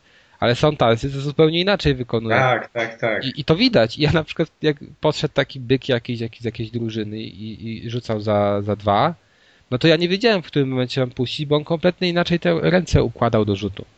I to prawdopodobnie, no ja nie wiem dokładnie, nie, bo nie znam się na tyle, ale na pewno to jest tak, że on takie, tak rzuca za dwa w rzeczywistości. Właśnie Tak, dlatego to jest to Właśnie pokazane. to jest, to jest super, to jest super. Bo, ale to, to, jest, to jest, wiesz, to jest z drugiej strony łatwiej osiągnąć jest w NBA niż w FIFA, bo jednak w FIFA masz ogrom graczy i, i, i ogrom lig, a tu jednak masz tą jedną ligę, masz tych kilkudziesięciu najlepszych graczy i, i jak od lat pracujesz nad tą grą, to naprawdę możesz jakby dopracować każdego gracza e, tak, tak. do jego, do jego jakby preferencji, czyli zrobić jego dobry model, zrobić jego animację i tak dalej, i tak dalej. Okej, no jest, nie wiem co tu jeszcze więcej mówić. No masz pełno innych trybów. Na przykład możesz sobie rozegrać y, mecz drużyną marzeń z jakiegoś tam roku, z tą z tego. Możesz sobie rozegrać Chicago Bulls 95 roku ze składem z 95 roku, mecz z Chicago Bulls z 2010 roku. I tak, i to jest świetne. Natomiast zabrakło tutaj tego trybu All Stars, czyli tego znaczy All Stars chyba tak nazywało. Czy, czy nie? No wiesz, ten, ten konkurs Tak, tak, tak. i e, no różnych takich fajnych akcji, które często się widziało w telewizji. No bo to jako DLC udostępniono, więc i tylko preorderowcy dostawali bodajże kod na to. E, no poza tym to jest rewelacja jeżeli ktoś się interesuje koszem, jeżeli ktoś naprawdę lubi oglądać kosza i ma jakieś na ten temat pojęcie, to to mu się ta gra mega spodoba. Jeżeli ktoś lubi sobie czasem obejrzeć koszykówkę i porzucać do kosza tak jak ja, mi też bardzo się ta gra spodobała, ale ja wiem, że ona jest skomplikowana i wiem, że ja nigdy nie opanuję w pełni i że będę takim w zasadzie casualem w tym i będę grał sobie na tym ruki i, i no i tyle, ale będzie mi się to cały czas podobało i będę w to mega wciągnięty, bo naprawdę ta gra wywarła na mnie bardzo dobre wrażenie. A powiedz E. mi, bo to jest kolejna część serii, prawda? Tak, Jaki jest twoim zdaniem próg wejścia? To znaczy, ile czasu musiałeś poświęcić, żeby uznać, że już wszystkie triki znasz no i wiesz, nie jak znam grać? wszystkich trików, to nie Dalej jest tak, jeszcze, tak? tych tam Oczywiście, 20 paru godzinach. bo, ty, bo tobie się wydaje, że ty je poznałeś, a później w meczu wychodzi, że ich zapominasz. Albo, że coś tam nie gra i dlaczego nie gra, bo tam się okazało, że coś nowego wyskoczyło, o czym ty nie wiedziałeś, bo tego nie było w tym tutorialu, ale sądzę, że taki próg wejścia, żebyś ty sobie rozegrał mecz i go wygrał na ruki, no nie wiem, no może się okaże lamerem, ale sądzę, że z 5-6 godzin. Bo to mnie zawsze zastanawiało, bo gry sportowe generalnie przez to, że wychodzą co roku, to zazwyczaj są skierowane do ludzi, które te gry co roku kupują. Czyli dla kogoś, kto, wiesz, zwraca uwagę na to, co się zmieniło, jak było wcześniej, jak było później i tak dalej. I wiesz, jak ktoś na przykład teraz nigdy w życiu nie grałeś w FIFA, albo ostatnio grałeś w FIFA 10 lat temu i byś zaczął w nią grać, to myślę, że też nie byłoby tak prosto. Nie, no to musisz po prostu się uczyć jej od, od początku, od samego początku, a najgorsze było w FIFA to pamiętam, jak ja kupiłem którąś tam część, że tam tutoriala w ogóle nie było. Tam był chyba tutorial Ale w tylko na FIFA fi- jest łatwiej wejść, bo jednak piłka nożna ma bardzo proste zasady, łapiesz gdzie jest podanie, Ale- gdzie strzał i Tak, nie, Właśnie no, chciałem powiedzieć, ale chciałem jeszcze powiedzieć, że łatwiej. przy grach sportowych, na przykład przy NBA, jeszcze samo wygranie to jest nie tylko opanowanie sterowania, ale jakby jeśli się nie interesujesz bardzo koszem, to, To nie jakby nie, czu, nie, czu, zasad nie, czujesz zagrania. tego boi, nie czujesz tego boiska. Jak ja, e, jak ja jestem bardzo w to wkręcony i ja widzę jaki mam skład i ja gram, ja znam te wszystkie nazwy, ja czuję boisko, ja wiem co ja bym mógł teraz zagrać na żywo, więc ja próbuję to samo za- robić w grze bo ja wiem, co zdaje egzamin, co nie zdaje egzaminu i tak dalej. Jeśli ktoś się tym nie interesuje, to tak naprawdę nie wie, co ma zrobić. To tak jakbyś osobie niezainteresowanej piłką nożną dał FIFA i ona nie wie, czy ona ma lecieć środkiem, czy ma iść skrzydłem, co to jest dośrodkowanie i tak dalej. Ona nie wie, co ma grać. Ale jak się interesujesz tym sportem, to w tej grze, to w wtedy w tej grze, w tej wirtualnej rozgrywce próbujesz odwzorowywać to, co jakby widziałeś tam na ekranie, co normalni gracze robili, albo co ty byś zrobił w rzeczywistości. I tu też jest, tu też jest taki jakby, próg wejścia zainteresowania daną dyscypliną. Bo ja bym Maden, wiecie, Madena też bym się mógł nauczyć, za zasady tak pi razy oko znam, bym się mógł nauczyć w tutorialu, ale też, też mimo, że bym to wszystko znał, to bym pewnie nie wygrywał, bo bym nie Ale wiedział, co tak się kiedy mi się stosuje. wydaje, że piłka nożna jest prostszą grą do opanowania i tak dla każdego niż koszykówka w tym wszystkim, bo jednak ilość zwodów koniecznych w NBA jest masakryczna, a w, grając w FIFA nie musisz znać w ogóle zwodów, żeby Tak. dojść do czegoś. ale nie wiecie co, wiecie czym to jest spowodowane pewnie w dużej mierze? Tym, że boisko po prostu jest duże i można sobie jakoś tam przejść przez tych zawodników. A tutaj jak oni cię obstawią, Czy się, no to jest tym spowodowane, że to są różne sporty. No nie, no nie, ale nie, ale wiesz o co chodzi w grze, nie? Bo w grze FIFA typu to tam możesz kombinować przez pół boiska lecieć i akurat może ci się udać dobyć do bramki. A tutaj jak cię zastawią, to nie masz pola manewru i musisz Oj, kombinować no. zawsze w NBA, dlatego to Albo się robić. uda, albo nie, no w FIFA tak samo. Też No nie no, w FIFA czasem, czasem się udają akcje na, wiesz, nie wiem jak to powiedzieć, no naprzód, jazda, jedziemy i jest, bez No zależy, bez nie, niczego. bo A tutaj praktycznie nie osiągniesz nic be, bez kombinowania, bo tu za każdym razem jak zaczynasz akcję, to już ten przeciwnik jest ustawiony na tyle, że cię nie dopuszcza do kosza. I musisz się przedrzeć przez ten kosz, a pole manewru masz bardzo ograniczone, no właśnie boisko jest małe. I może dlatego tak jest, że FIFA trochę łatwiej opanować, nie wiem. E, Czyli co, nazwałbyś to symulatorem? Takim Tak, prawdziwym? No, no ciężko, w ogóle dla mnie nazwą trochę głupią jest symulator w przypadku takich gier, no bo jak może, nie wiem, klikanie przycisków w napadzie odzwierciedlać ruchy e, w rzeczywistości. Na przykład jak jedzie, jedziesz samochodem, nie wiem, w Formule 1 i masz kierownicę, która wygląda jak Formuła 1 i pedały, no to można to nazwać symulatorem, ale tutaj natomiast jeżeli chodzi o skomplikowanie i odzwierciedlenie tego, co się dzieje na boisku, to z pewnością tak. I skomplikowanie w, w gameplayu. O, o, jakości, o jakości tej gry może świadczyć to, że jej sport już drugi rok z rzędu skapitulowało. Nie, mając- któryś już, chyba 2009 to była ostatnia Nie, NBA. chyba Tak, tak, tak, tylko, że, tylko, że, tylko że oni jakby 2009 i następnej edycji nie robili, a chodzi mi o te edycje, które zaczęli robić, bo oni jakby mieli tam rok przerwy czy dwa lata przerwy, po prostu zawiesili robienie, a potem powiedzieli, że znowu robią, przecież A to chyba pokazywali... rok zawiesili. Znaczy, Na, na, przecież nawet demo wyszło kiedyś. Wyszło demo na Xbox A to- Live. Miała być właśnie gra na arcade'a, nie? Tylko. Znaczy się Nie, nie, dość znaczy nie, ściągalna takie- tylko, nie, nie, by- miała najpierw- być pudełkowa. ona miała być chyba najpierw, nie, najpierw miała być w pudełku, czy tam nie określono jak, czym miała być, później stwierdzono, że będzie to może tytuł yy, tylko online, a później skasowano. No tak, ale w tamtym roku było demo, w tym roku znów pokazywali filmiki i znów w tym roku skasowali, czyli jakby drugi rok z rzędu, mimo że pracują nad tym tytułem, to, to Ale ja się dziwię, bo wiesz, oni stawać. licencję mają przecież na pewno wykupioną, no to, to, to No marnują to kasę. To zawsze by się sprzedało, jeżeli by to walnęli na rynek arcade. Oj, na biednych nie trafiło. No, okej. Kończymy z NBA. W każdym razie ja polecam, jeżeli ktoś nigdy nie miał przyjemności, to może spróbować, ale powinien wiedzieć, że to Łatwo jest gra, będzie. która wymaga kupę czasu, żeby się przyzwyczaić do wszystkiego, co w niej jest zawarte. Jeżeli ktoś nie ma samozaparcia, no to wyleci szybko. Ale też jak ktoś by, jak ktoś by chciał spróbować i, i jakby nie zależy na najnowszej edycji, Tak, to tak. myślę, że można spokojnie kupić część zeszłego roku za, za jedną trzecią ceny nowego tytułu i się będzie równie, bawi, równie dobrze się można bawić Tak, i na w ogóle pewno. spróbować czym to się je. Dobra. E, Assassin 3. Nie, Tak. E, więc no, w poprzednim podcaście już co nieco powiedziałem, recenzja wisi na stronie, ale warto dodać bardzo dużo rzeczy do, do tego, co można powiedzieć o Assassin's Creed 3, bo wiem, że tutaj nie jestem sam, który w tą grę gra, tak?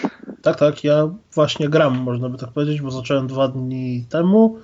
Yy, grałem jakieś 4 godziny, skończyłem wprowadzenie i teraz właśnie biegam sobie.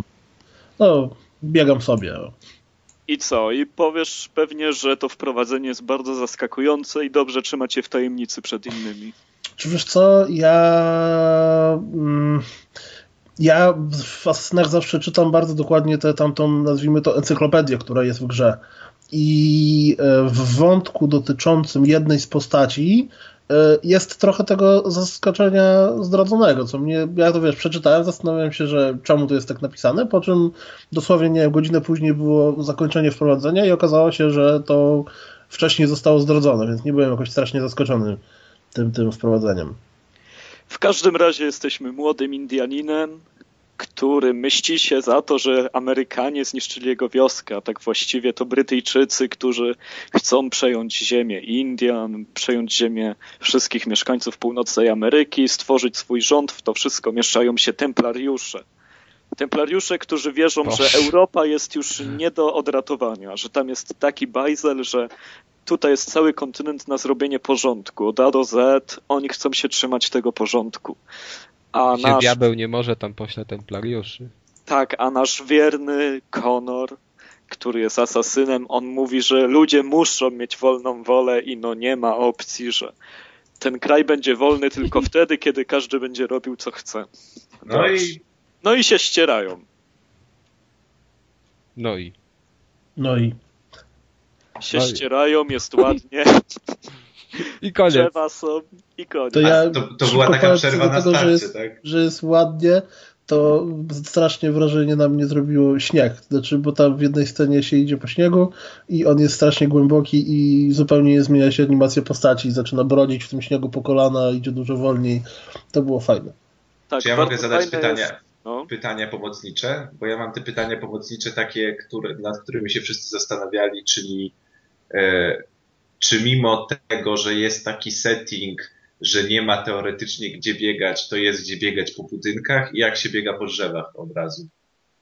Po drzewach mi się nigdy nie chciało wchodzić, bo nie można na wszystkie.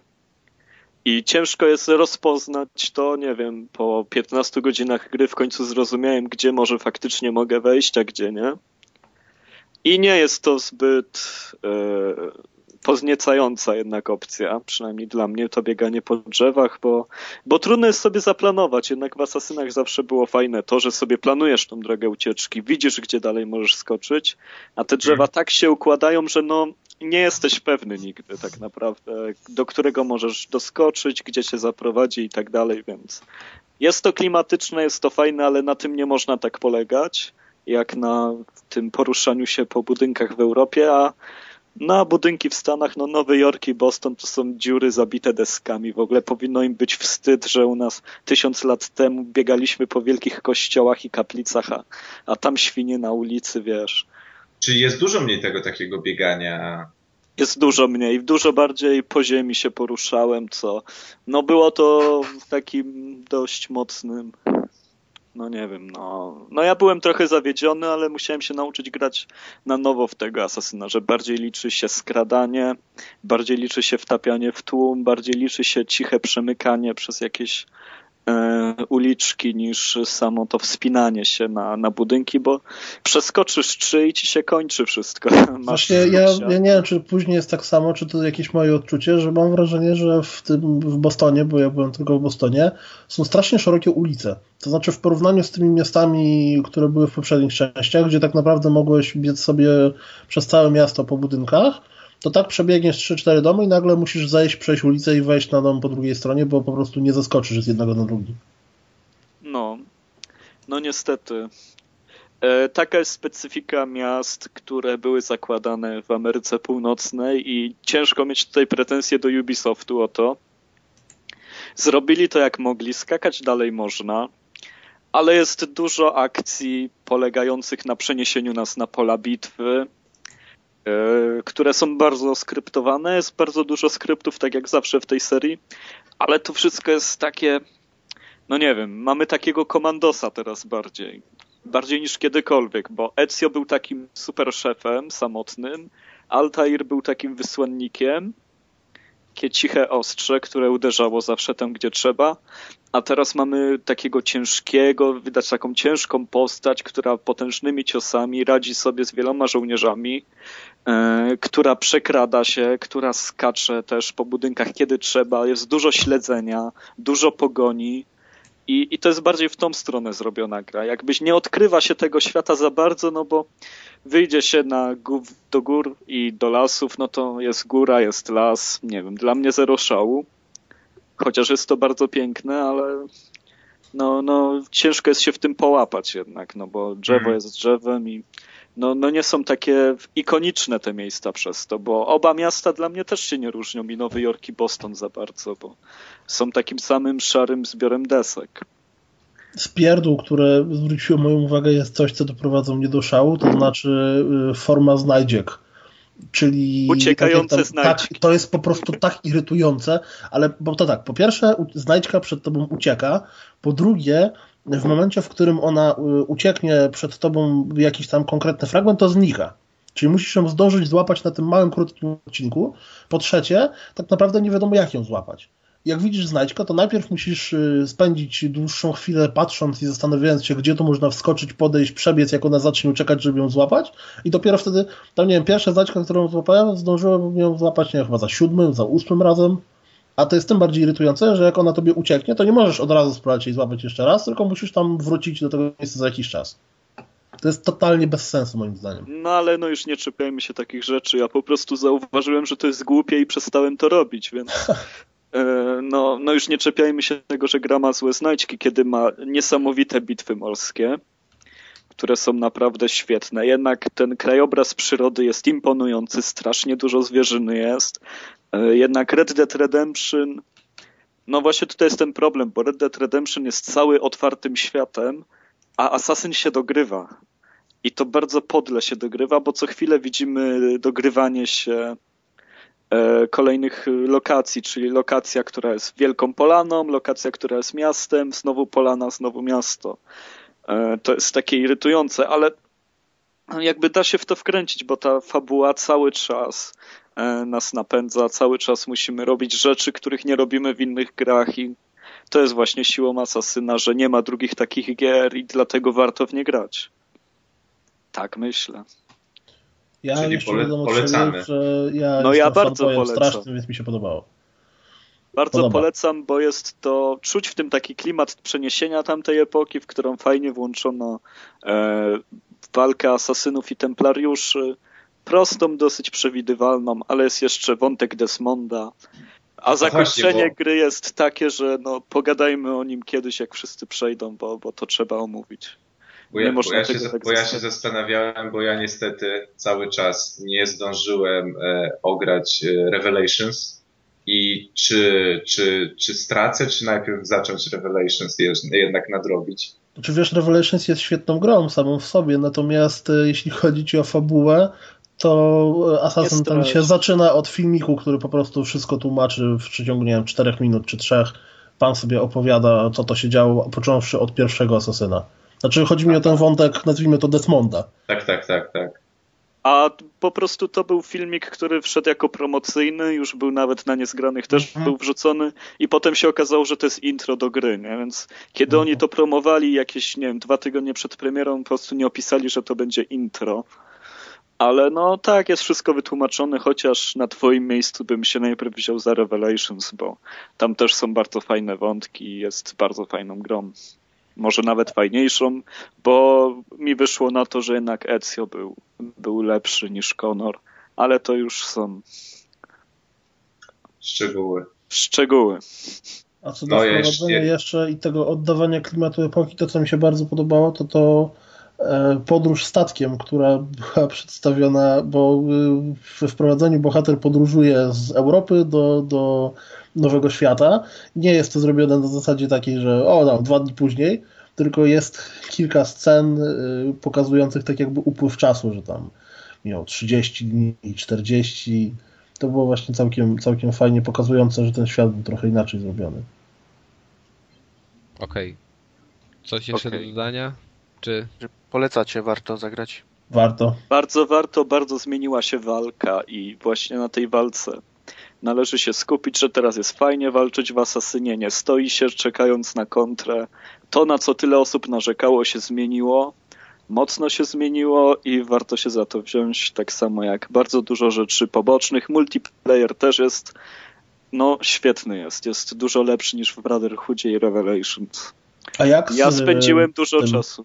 Z y, graczami? Bo ja pamiętam, że od y, multiplayera z y, Brotherhoodem mnie odrzuciło to, że generalnie na mecz było trzeba czekać po 10-15 minut. Nie, nie, mi tutaj to zabierało w lobby minuta, dwie minuty. I A, no to spoko. że... I było przeważnie, bo tam jest chyba miejsce na ośmiu graczy, to zawsze przynajmniej w tą piątkę się grało. I potem Aha, bo w tym, w Brotherhoodzie chyba było tak, że jeżeli nie było 8, to w ogóle się nie odpalało. Możliwe, że tak było, już nie pamiętam, bo Brotherhood mnie całkowicie odrzucił przez to, że nie mogłem grać ze znajomymi. Bo się ustawiliśmy, wszyscy kupiliśmy Brotherhooda, przyzwyczajeni z Halo Reach, że wchodzimy do grupy, cyk, zaraz będzie gra w 30 sekund, a my tam przez 12 minut nie możemy w ogóle dojść do tego, kto gdzie będzie, każdemu się zaczęła inna gra. No, nie, to było fatalne, a teraz no niestety nie miałem jak to przetestować ze znajomymi. Ale wiem, że samemu się świetnie bawi. Samouczek jest taki, że, że też każdy, każdy to zrozumie bardzo szybko. Warto poświęcić te 20 minut na to, żeby obejrzeć, co Ubisoft przygotował w instruktarzach i nie ma problemów. Świetna zabawa została. A powiedz mi, bo była mowa przed premierą, że multiplayer będzie też fabularny, to znaczy będzie tak jakby też oddzielny wątek y, scenariuszowy. Powiem ci, że to jest możliwe, ale to jest też taka wada, że ten multiplayer ma tak zrobione menu, że ja ledwo mogę tam tryb jakikolwiek wybrać. Bo jestem po prostu zakopany informacjami, zakopany jakimś edycją postaci. Chcę wyedytować postać, okazuje się, że mam za mały poziom. E, Chcę podbić poziom, nie wiem gdzie, nie wiem co robię i jak robię, tylko po prostu wejście do deathmatchu to jest to, co, co opanowałem i w tym się bawiłem, prawda? A, a reszta rzeczy, takie jak tryb watachy, to się okazuje, że trzeba mieć grupę znajomych, trzeba zapraszać kogoś ze swojej listy. Strasznie pokomplikowali, to jest dużo ekranów, przez które trzeba przechodzić. Po prostu, no, nie wiem, czy za słabo szukałem, czy to nie było pokazane mi prosto w twarz, ale e, no, no w ten sposób to wygląda. Dobra. E, kolejna gra. Świeżynka. Wzbudzająca kontrowersję na pewno. Seria. Trylogia, która się okazała być więcej niż Nie trylogią. Jedziemy, Halo 4. Jak mówisz, kolejna część trylogii. Tak. Chyba wszyscy, wszyscy są... Czwarta część trylogii, czy piąta? Czwarta, a jeszcze od Reach jeszcze był. Reach. To nie jest tak łatwo policzyć. Nie no, numerowanych Ty- jednak Czy jako kolejne zakończenie trylogii się sprawdza, czy nie? No powiedzmy, że się sprawdza. Powiedzmy, że jako zakończenie. No, ale to jest pierwsza gra serii Halo, nie tworzona przez Bungie. Tworzą ją nowi ludzie. Się nazywają 343 Industries, jeśli dobrze pamiętam. Oni ten remake chyba jeszcze robili, nie? Ale to remake, Chyba tak, ale to nie jestem pewien. Ale y, w ogóle ta grafika faktycznie tak ładnie wygląda jak na zwiastunie. Przecudownie ta grafika wygląda. Jak odpaliłem tę grę pierwszy raz, to sobie tak pomyślałem, Jezu, ile jeszcze z tego Xboxa można wyciągnąć. To naprawdę, serio, nie spodziewałem się, że ta gra może tak ładnie wyglądać. To jest cudo. Kas, Cud, tak. ty się nie znasz. Ale mówię, że ładnie to wygląda, bo Nie, widziałem... naprawdę, naprawdę ładnie to wygląda. Nie spodziewałem się, że takie coś można jeszcze uzyskać. Czyli ładniej niż Gearsy. Ładniej. Według mnie ładniej. Na pewno No, musi... ale Gearsy też jakoś inaczej, bo Gearsy to też był taki po cenie się Xboxa ostre. jednak. ale, ale Gearsy to Ciężko takie... stwierdzić, co było ładniejsze. Znaczy wiesz co, jak patrzyłem sobie na tych na jakichś tam filmikach, to wychodziło mi, że jednak w Halo jest większa różnorodność tych terenów niż w Gearsach. W Gearsach to mi się wydawało, że wszystko miało podobną kolor, kolorystykę. Halo wydaje mi się, że jest większe. Pokazuje więcej rzeczy naraz. Te walki są no zdecydowanie większe, większe przestrzenie, więcej No tak, przeciw- no Gearsy to jest korytarz mimo wszystko, nie? No, Ła- łażą te pokraki takie... A, tak a Halo to jest sandbox, można powiedzieć. O kurde, serio? O, No zawsze Halo takie było przecież, Kas. No ale nie wiem, ja grałem ostatnio w. Reacha i jakoś tam tego nie zjarzyłem, żeby to było. No jak, przecież już pierwsza plansza to jest albo jedziesz samochodem koło strusiów, albo w nie strzelasz, albo No idziesz nie, no na... ale wiesz, ale generalnie dojeżdżasz tam... Wielki świat tam była, nie wiesz. Może, jakiś- nie, nie wiem. Jakoś ja No. tego nie odebrałem jako sandboxa. No to się jeszcze przejdzie jeszcze raz. Jeszcze grałem w jedynkę kiedyś swego czasu, ale to tylko trochę i też jakoś tego tak nie odebrałem. Też sandboxowa jest. Dobra. to zależy jak zdefiniujesz sandbox. Duży No, ale fakt jest wiele możliwości przejścia na drugą stronę korytarza. Tak to nazwę. No, Więc o fabule nie będę za dużo mówił, bo nie chciałbym tutaj zdradzać, ale nasza kochana Cortana się zaczyna psuć. Wszystkie te co SI, to że- jest? Nie wiesz co to jest Cortana? Kto to jest? Taka Nie. niebieska Nie. kobieta. Też nie wiem. Sztuczna inteligencja, która No. jest takim sumieniem. O Jezus. I A, wygraliście w Halo. No grałem, no ale nie pamiętam, że to jak ja grałem w którąś część, wiesz. Od... Ale powiedz mi jeszcze tak, e, czy tam jest e, coś takiego... Dobra. Bo teraz mi wyleciało z głowy po tym, jak się zaczęliście śmiać z tego, że nie wiem, co to jest Cortana. Kto to jest? Kto to jest? To jest osoba. To... A nie właśnie, bo tam ty grałeś z polskim dubbingiem? Tak, grałem z polskim dubbingiem. Czyli, no i czyli tam ten Masterchef gada, tak? W końcu. Tak, gada. Co ciekawe, nie nazywają Master Chefem, tylko Master Chief zawsze, nie po imieniu, tylko Chief. Tak trochę dziwnie brzmi po polsku. Wszystko jest po polsku i hej, hej, Chief. To tak. No. Trochę nie pasuje, no ale nie wiem, jakby to można inac- inaczej przetłumaczyć. Nie można by, bo to jest e, ranga wojskowa, która nie ma o, przetłożenia na polską, e, polski militaria. Bo to No. Master Chief to tam się nazywa tak naprawdę Master Chief Penny Officer bodajże i to jest e, w marynarce chyba wojennej jakieś tam konkretne stanowisko, które po prostu nie ma przełożenia na zasadzie pułkownik, major, bossman na polski. No proszę, co Wikipedia. bo przecież, nie, wiesz co, ja kiedyś o tym czytałem na temat, bo, bo a propos tłumaczenia Halo się podniosło duże Halo.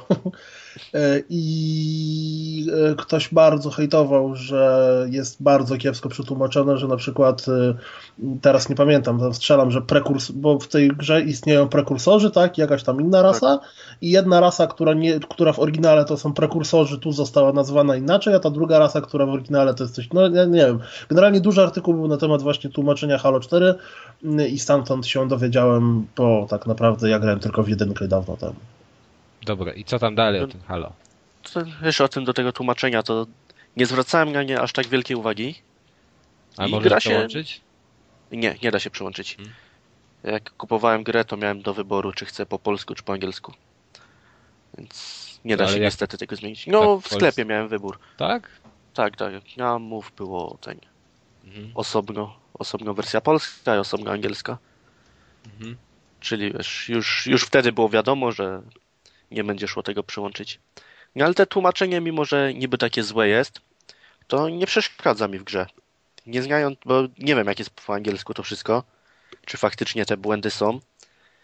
To dopiero trzeba poczytać w internecie, żeby takie błędy wyłapać. To, tego nie robiłem. No mi to nie przeszkadzało, mi, mi się gra dobrze. Ale tak, czym w ogóle jest Halo, jakby ktoś nie wiedział, jeśli są tacy ludzie. Halo jest strzelanka dość oldschoolowa, bo nie ma ani chowania się za osłonami, nie można przybliżyć, ale nie aż tak oldschoolowa, żeby apteczki zbierać. Życie regeneruje się samo. Właściwie to tarcza. I co ciekawe, tak jak my mamy tarczę, tak jak my mamy tarczę, to tak samo przeciwnicy. Czyli chcąc ich zabić, musimy najpierw im zdjąć tarczę i dopiero wtedy da się ich dobić. Mówisz o Czyli- największej wajdzie Ha- Halo teraz. Jak Dlaczego? to? Dlaczego? No, no bo to W jest końcu najgorsze. gra, w której trzeba trochę zrobić krzywdy przeciwnikowi, a nie na To jest jeden wa- strzał to wszyscy jest- odchodzą. Ja, ja, ja, właśnie mam taki sam problem, jak tu wspominaliśmy o Binary Domain, czemu nie lubię takich gier, bo ja zupełnie nie czuję tej walki z przeciwnikami, bo jak gram w Call of Duty albo Medal of Honor, to ja wiem, że jak ja trafię w głowę, to kogoś zabijam, a jak trafię w klatę, to muszę mu trochę więcej strzelić, ale go w końcu ubiję. A jak strzelam do tych śmiesznych kosmitów z tymi tarczami, to ja nie wiem, czy mam jakąś zajebistą broń, czy mam jakąś słabą broń, ile, ile ten kosmita ma życia, bo ja w niego władowuję ten magazynek za magazynkiem i ja nie wiem, kiedy on padnie, kiedy on nie padnie, zupełnie Ale nie to czuję widać tego. przecież. Oni widać- zaczynają się podświetlać coraz mocniej, w końcu No. pęka ta poświata i wtedy idzie Ale- dobić. Ale, ale to i tak jest dla mnie takie mało, zu, zupełnie jakby nie czuję tego, tej takiej z nimi walki. Bo, No bo ty musisz ich podejść, oflankować i sprytnie rzucić granat, a nie wyskoczyć i wystrzelić magazynek. To nie Dokładnie. Call of Duty. No właśnie, to nie jest No. gdzie idziesz, widzisz postać, więc do niej strzelasz. Idziesz, widzisz postać, więc myślisz, jak go tutaj najmniejszą ilością amunicji móc wyeliminować i podejść. To jest zupełnie inny typ zabawy. Najlepiej podejść od tyłu, najlepiej zgromadzić w jednym miejscu i, i tak dalej, no niestety. I to jest właśnie tak to, o czym Arek wcześniej mówił, że można naokoło zajść, nie trzeba na wprost wychodzić. Bo to jest duży świat, a nie korytarz. No, da, da, da. to jest szeroki korytarz. Tak, szeroki, duży prawie świat. Szeroki jak ulice pasowe. Aula. No. Ale no naprawdę, no w Halo nie można mu zarzucać tego, że wyskakujesz na przeciwnika i go nie zabijasz, bo, bo trzeba spróbować to robić inaczej, nas się upierać do tego starego sposobu strzelania z shooterów, że Ale, wszystko mo- ginie po prostu od serii twojej. ale no. można mu zarzucić, że są 40-centymetrowi kosmici, którzy wyglądają masakrycznie. Ale co O Jezus przeszkadzają? No nie, no Nie wiesz co mi przesz... wiesz co, przeszkadza mi to w odbiorze w ogóle, wiesz, że ja muszę walczyć z takimi pokrakami, które mam wrażenie, że gdybym był Duke'iem, to bym zgniótł butem. No i to mi jakoś nie pasuje do tego. Tak, ja, ja się z, Że jest z wie, wielka, wielka wojna z kosmitami i walczę z jakimiś wypierdami takimi, no. No, ale są też większe, no, te No tak, wypierki, tak, to są, są, zwykli ale no- żołnierze, tak? Wiesz, jak zobaczyłem te małe, chociażby w Liczu, no, no nie. No nie, mi jest smutno je zabijać. Ja nie chciałbym, wolał je przytulić.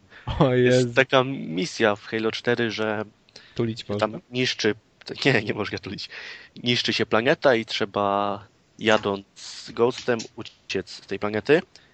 I te małe też uciekają razem z tobą i chciałem się zatrzymać, wziąć je do tego Ghosta, pomóc, nie, ale nie da się niestety. No to są małe głupeczki używane jako mięso, no i co zrobisz? Ale Taka wojna. zabijać. Mi jest smutno. Ja bym wolał tego nie robić. Ale kompletnie mi to nie przeszkadza w grze. Dobra, Nie wiem, jak, jak to możecie odrzucić. Ale dalej? No. skoro mówimy o rasach, to pojawia się nowa rasa. To teraz Piotr Kuldan mnie trochę namieszał, bo nie wiem, czy to są Prometeanie po polsku, czy po angielsku. Bionikle. W każdym razie właśnie wyglądają jak mechaniczne robaki, które potrafią Mm, się teleportować. To Kolejni przerażający przeciwnicy, tak? O, jest taka scena, jak za pierwszym razem się pojawiają, że trochę się wystraszyłem. No nie będę zdradzał, jak to wygląda, może filmik wam później pokażę. Dziwny jesteś mały, chcesz tulić. Halo cię. To jest dziwka takie. Bo to jest gra, wiesz. Trzeba być open-minded do tego. Tak. nie? O kurde, proszę cię. Musisz wyobraźnię trochę popracować. Zaraz znajdziemy jeszcze inne kategorie, do których trzeba być open-minded i chyba nie chcemy o nich gadać. Dobra. Dobra, wracając do tej, tej nowej rasy. Pojawiają się takie dronki latające u nich, które osłaniają swoich towarzyszy. Wyświetlają przed nimi jakieś tarcze albo coś takiego. Przez co trzeba pomyśleć przed walką. Trzeba najpierw zdjąć te dronki, bo inaczej może być ciężko. Wraz z nową rasą się też pojawiają nowe bronie, które są tak mega fajnie zanimowane. Podnosisz taką broń i ci się w rękach pojawia ta broń, ale w częściach. I ona tak takim płynnym ruchem się dopiero składa na twoich oczach. To strasznie fajnie to wygląda. Ale to ty tak się bawisz w takiego Gina, czy ta broń cię sama składa? Ta broń się sama składa. Mhm. Nie masz zdolności telepatycznych niestety. Takie wiesz, różką tidu, tidu, tidu, pum. Nie, nie, nie. Broniu, broniu, złóż się. Ale ja słyszę, że to są hejterskie komentarze i Naprawdę jesteś hejterem. Ale nie jestem. Ja sobie Jak po nie prostu jesteś? żartuję, nie hejtuję. No, jasnie. A zagrasz? nie. No, No bo właśnie. już wiem, że w, Li- w Licza, Licza nie skończyłem, bo jakoś mnie znudził, więc... Nie dobrze. Mamy dużą roz, różnorodność misji. Możemy albo biec właśnie do przodu i strzelać, możemy jechać duchem. No, mam polskie nazwy, to jeż- jeżdżę duchem i guźcem. Wow. Kim? Guź. Guziec. Wiesz, to jest guziec, warthog? Wiem, wiem, że to jest guziec. A, a dobrze. Bo ja Zwierzę. myślałem, że na prawdziwym takim. Nie, nie, nie, nie, nie. Nie, Kosmiczny guziec. To było ciekawe. Ale w Nierze się na takim jeździ. Nir. Nie. To jest na mnie czeka na półce, to kiedyś pogadam. Jeździ się na wielkich dzikach, polecam. Zabija 10 się. na 10. Dobra. Pojazdy Oprócz o, tego, że jeździmy na guźcu, czy w guźcu, no, możemy też latać. Czyli wiesz, mamy takiego Battlefielda. jak To się jest- nazywa ta maszyna do latania? Może... Nie wiem, bo nigdy nie udało mi się złapać tej latającej. Aha. Jestem za słaby w tę grę chyba. No ale Mach, to nie będzie ten Banshee? O tym Chyba nie tak, mówię. ale nie wiem jak na polski. Banshee. A. Jakby to przetłumaczyć? a Banshee to... Aha, a dobrze, to ja nie, to ja się nie będę, ale to nie...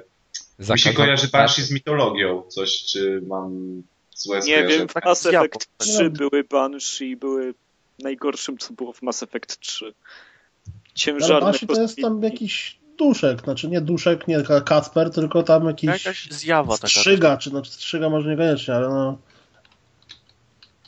No To dobrze, jest Banshee. zjawa. tak. Banshee. Z 2E bodajże. To jakiś tam mitologii i- irlandzkiej. no właśnie.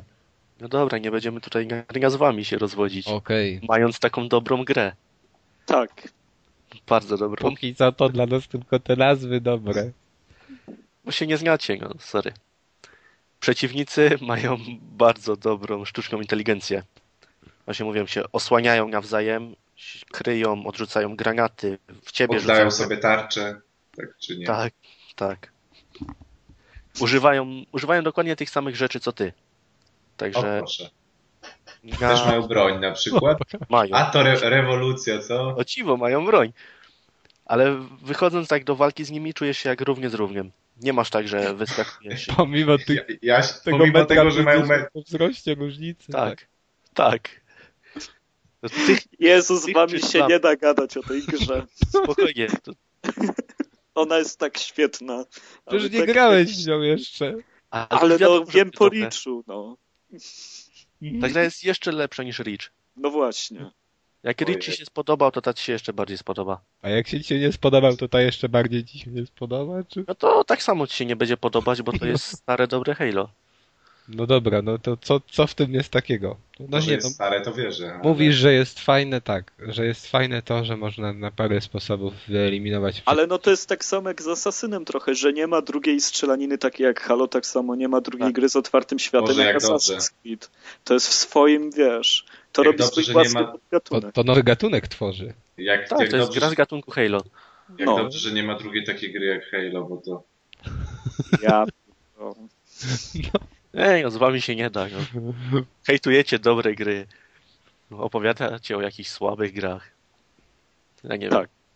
Kas, tobie się powinna ta gra spodobać, bo grasz facetem, nie kobietą. Naprawdę, dzięki ci, Jajku, No dzięki. widzisz. No, też tak myślę. Zobrażasz, że No tak kobieta nie ci. Ale to jest facet w hełmie, więc ja nie wiem, czy to facet, czy kobieta. No jak usłyszysz jego głos, Ja mam pytanie do- Wiesz, z głosem to można dużo rzeczy zrobić. Ja grałem tylko w pierwszą część dawno, dawno temu, e, bo nie mam Xboxa, bo gdybym miał, to pewnie bym grał w każdą. Natomiast e, jak jest z, nazwijmy to, fabułą uniwersum jako takiego, znaczy co do czwartej części, bo w ostatnim Xtremie było rozpisanie chyba na cztery strony całej fabuły pierwszych trzech części, dokładnie wszystko, co tam się działo. Jak to przeczytałem za jednym razem, to już mi głowa eksploduje od intensywności historii. I jak ma się do tego czwarta część? Jest kontynuacja dalej tego wątku? Kontynuuje, czy... tak, tak, kontynuuje. No wiesz, masz tego samego bohatera, spotykasz starych znajomych, więc warto w ogóle znać poprzednie części, zaczynając grę w czwórkę. A przynajmniej, tak jak ty, poczytać o tym. Nie, no, naprawdę, tak, jeżeli czytasz całą fabułę, wiesz, trzech gier, które pewnie gra się każdą po 10 godzin, czyli w sumie przeżywając to ze strony gracza, to trwa to 30 godzin, a czytasz to w 5 minut, to naprawdę jest to bardzo intensywne przeżycie. A widzieliście te recenzje tego kolesia, co tam ma na oko tak 10 lat? na Już słyszę hejtera. Ale świetna jest ta recenzja. Wpiszcie sobie recenzję Halo 4 na YouTubie, na pewno Ale znajdziecie. kogo to jest? A kto to Klocucha. wie? Jakieś dziecka, jakieś Tak, dziecko klocucha. To jakieś dziecko, które wiesz zagrało. Klocuch? Nie, ja właśnie nie oglądam rzeczy, ja nie wiem. To już znaleźliście?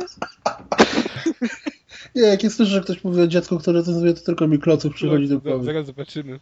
Nie, to A, jest, to jest masakra. Ja widziałem fragment kiedyś mi wystarczy. Jestem skrzywiony przez to do końca życia. Powinienem go zaskarżyć i żądać jakichś pieniędzy na terapię. No ale No dobra, wracamy do gry, a nie do klocucha. Wspaniałej, cudownej znaczy, gry. powiem wam, Tak. że 10 to na najlepsze. W strzelaniu do małych kosmitów, którzy są tak przyjemni, że chciałby się ich przytulić. Kafari, Kafari. Prawie trafiłeś na K też. Dobra, nieważne. Dobra, no. Gra jest trudna. Naprawdę ginie się często. Szczególnie, że mam taką zasadę, że Halo zawsze na hardkorze odpalam. Hmm? Nie duża dziw. Tak. zasada. Masz dwie w życiu zasady. Oddać krew za Polskę i Halo na hardkorze. Tak, tak. Za Polskę niekoniecznie, za Śląsk. Wiem, teraz hejt poleci, no, trudno. Zaś, Ale no. ja bym się przeprowadził. Znaczy, A czekajcie, czy czujesz się Polakiem? Nie kontynuujmy tej... Wyrzucimy go z podcastu po prostu. redakcji z niemieckiej czy z polskiej? Cicho, cicho tylko. Jak tam była po śląsku ta zapalniczka? Zapalniczka Firecok. No właśnie, słyszycie jaki Niemiec? Dawaj, dawaj. Ja nie wiem, co jeszcze powiedzieć. Nie lubicie tej gry, no to dalej jej No, nie będziecie ciekawie lubić. się rozmawia. Ej, ale no naprawdę, Kas, no masz strzelaninę z FPP, tak? Ale ty nie grałeś w to. Ale No ale to jest Halo. No to tyle mogę zrozumieć, że chodzi w niej o to, że masz dwie bronie do dyspozycji, musisz zachodzić przeciwników i korzystać z całego środowiska, zamiast tylko latać od punktów wytyczonych przez autorów z góry, gdzie się tak ciśnij A, żeby było awesome. I dlaczego akurat po Halo jest takie ciśnienie, jak to jest taka zabawa samym gameplayem bardziej. Ale wiesz, to nie jest ciśnienie złe. Przecież ta gra się sprzedaje rewelacyjnie, jest y, strasznie Ale- dużo ludzi, którzy to lubi i tak dalej. To Kas po prostu hejtuje. Walczmy z hejtem polskim na Halo.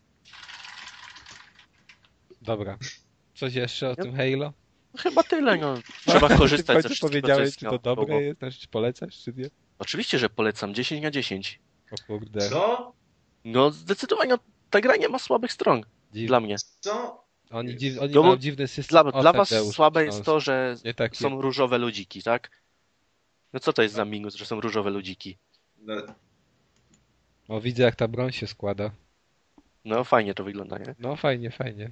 No, to już za to jest 5 na 10, za samą broń. A z broń trzeba Dla często zmieniać. kosmitów 50 Potem cm. dwa, dwa dodatkowe punkty za to, że grasz facetem, tak? Dla Kaza specjalnie. Ale, ja, ale 5 punktów ujemnych za te małe ludki, do których... Kolejny, kolejny punkt za to, jak Cortana wygląda. Nie, bo jest kobietą, a... No, ale ja lubię kobiety. Nie należy. Lubi oglądać Prawda, kobiety lubię, no właśnie. ekranie. No Szczególnie dobrze. takie, jak tutaj Piotr przesłał. Przed chwilą. Jeszcze, jeszcze czekałem, żeby się nie... To nie tak ja chyba. uczyć. To nie ty? to nie ja ja. przesłałem to. Tadeusz takie wysyła. A, już Nie, widzę ale w ogóle a z Cortaną to jest zabawne, bo ja czytałem wypowiedź y, tej y, szefowej 343 i tam kogoś jeszcze, kto brał udział w robieniu Halo, że oni, one nie znoszą seksizmu i w ogóle to jest straszne i jak gracze będą się w multiplayerze seksistowsko zachowywać, to i wszędzie wszystkich będą banowali w ogóle, po czym w swojej grze tworzą sztuczną inteligencję, która jest cycastą dziewczyną z niebieskimi paskami na sutkach. No, no come on. Dokładnie, dokładnie tak. To są kobiety, wiesz, zmienne. Są... Trzeba zaakceptować, że raz myśli tak, raz inaczej. I teraz jeszcze raz kobiety będą hejtować i... Dobra, No dobra, polecam, no, zdecydowanie polecam. Jeśli ktoś nie lubił wcześniej Halo, to teraz też nie polubi, a jak ktoś lubił, to zdecydowanie musi zagrać. to je, jedziemy dalej. Czyli Dishonored. Czy jak to tam się czyta? Jest po polski tytuł? Po polski tytuł jest. po polskiemu nie ma chyba. Ja mam przynajmniej grę z Zawi, więc y, tym bardziej nie po polskiemu, tylko po angielskiemu. No i a w ogóle to taka dygresja. Zauważyliście, że w tym, y, nazwijmy to, okresie premierowym aktualnym wychodzi strasznie dużo gier mniej lub bardziej o zabójcach. Jest tak, jest Dishonored, jest Assassin, jest Hitman, I co dalej? no jest na przykład Hotline Miami, który jest Ej, ale jakby- też jest o zabójcach. Ale tak, wiesz, to Halo ale też jest jakby- zabójcy. Chciałem ci powiedzieć, że jakby tak w ogóle przestudiować, to tak 80% gier to jest w sumie o zabijaniu. Tak. Nie, ale właśnie nie chodzi mi o zabijaniu, tylko o gry, które To. się... Nie, no zobacz. y, Chociaż- chociaż Trzy nie wiem- duże tytuły AAA, które z założenia pokazują, że jesteś asasynem. No bo przecież Chociaż- i Dishonored w, w reklamowaniu się było tam, że o, najoryginalniejszy asasyn, a Hitman jest y, reklamowany, że pierwszy prawdziwy A asasyn. ten asasyn, od którego wszystko się zaczęło. Dokładnie tak. Desmonda, Hitman. Co jest? Przodkiem Desmonda. A, przodkiem, no, no. A to w, w czwartej części asasyna będziesz się wcielał w Hitmana. To było dobre. No dobrze, w każdym razie wracając do Dishonored, em, jak się gra zaczyna, to ja się poczułem tak, jak się czułem, kiedy grałem w pierwszego Half-Life'a. To znaczy jest dokładnie takie same wprowadzenie, bo gra jest e, z widoku pierwszej osoby. Nie mam zielonego pojęcia, jaki to jest gatunek, bo to nie jest strzelaninka, to absolutnie nie jest RPG, to nie jest e, tak naprawdę stuprocentowo skradanka. Mi osobiście to najbardziej się kojarzy z Tiffem. Jeśli ktoś grał wcześniej, to. to, to e, tak, na PC to właśnie mi to przypomina najbardziej Tifa. No i e, jesteśmy Corvo, czyli ochroniarzem cesarzo- cesarzowej, który właśnie wraca z misji poza granicami kraju, w którym to się działo, czy tam mieście. E, No i e, przybywamy zdać raport z tego, co tam się dowiedzieliśmy, po czym na naszych oczach od razu cesarzowa zostaje zamordowana, a my zostajemy w to wrobieni, że to my byliśmy mordercami. Mm, Trafiamy do więzienia, mija trochę czasu, No i dzień przed naszą egzekucją zostajemy uratowani, zostaje wyciągnięta do nas mocna dłoń, dzięki czemu uciekamy z więzienia. No i staramy się na początku przynajmniej dopaść osoby odpowiedzialne za to. No i później wątek się rozwija. Hmm. Czy ktoś was to grał?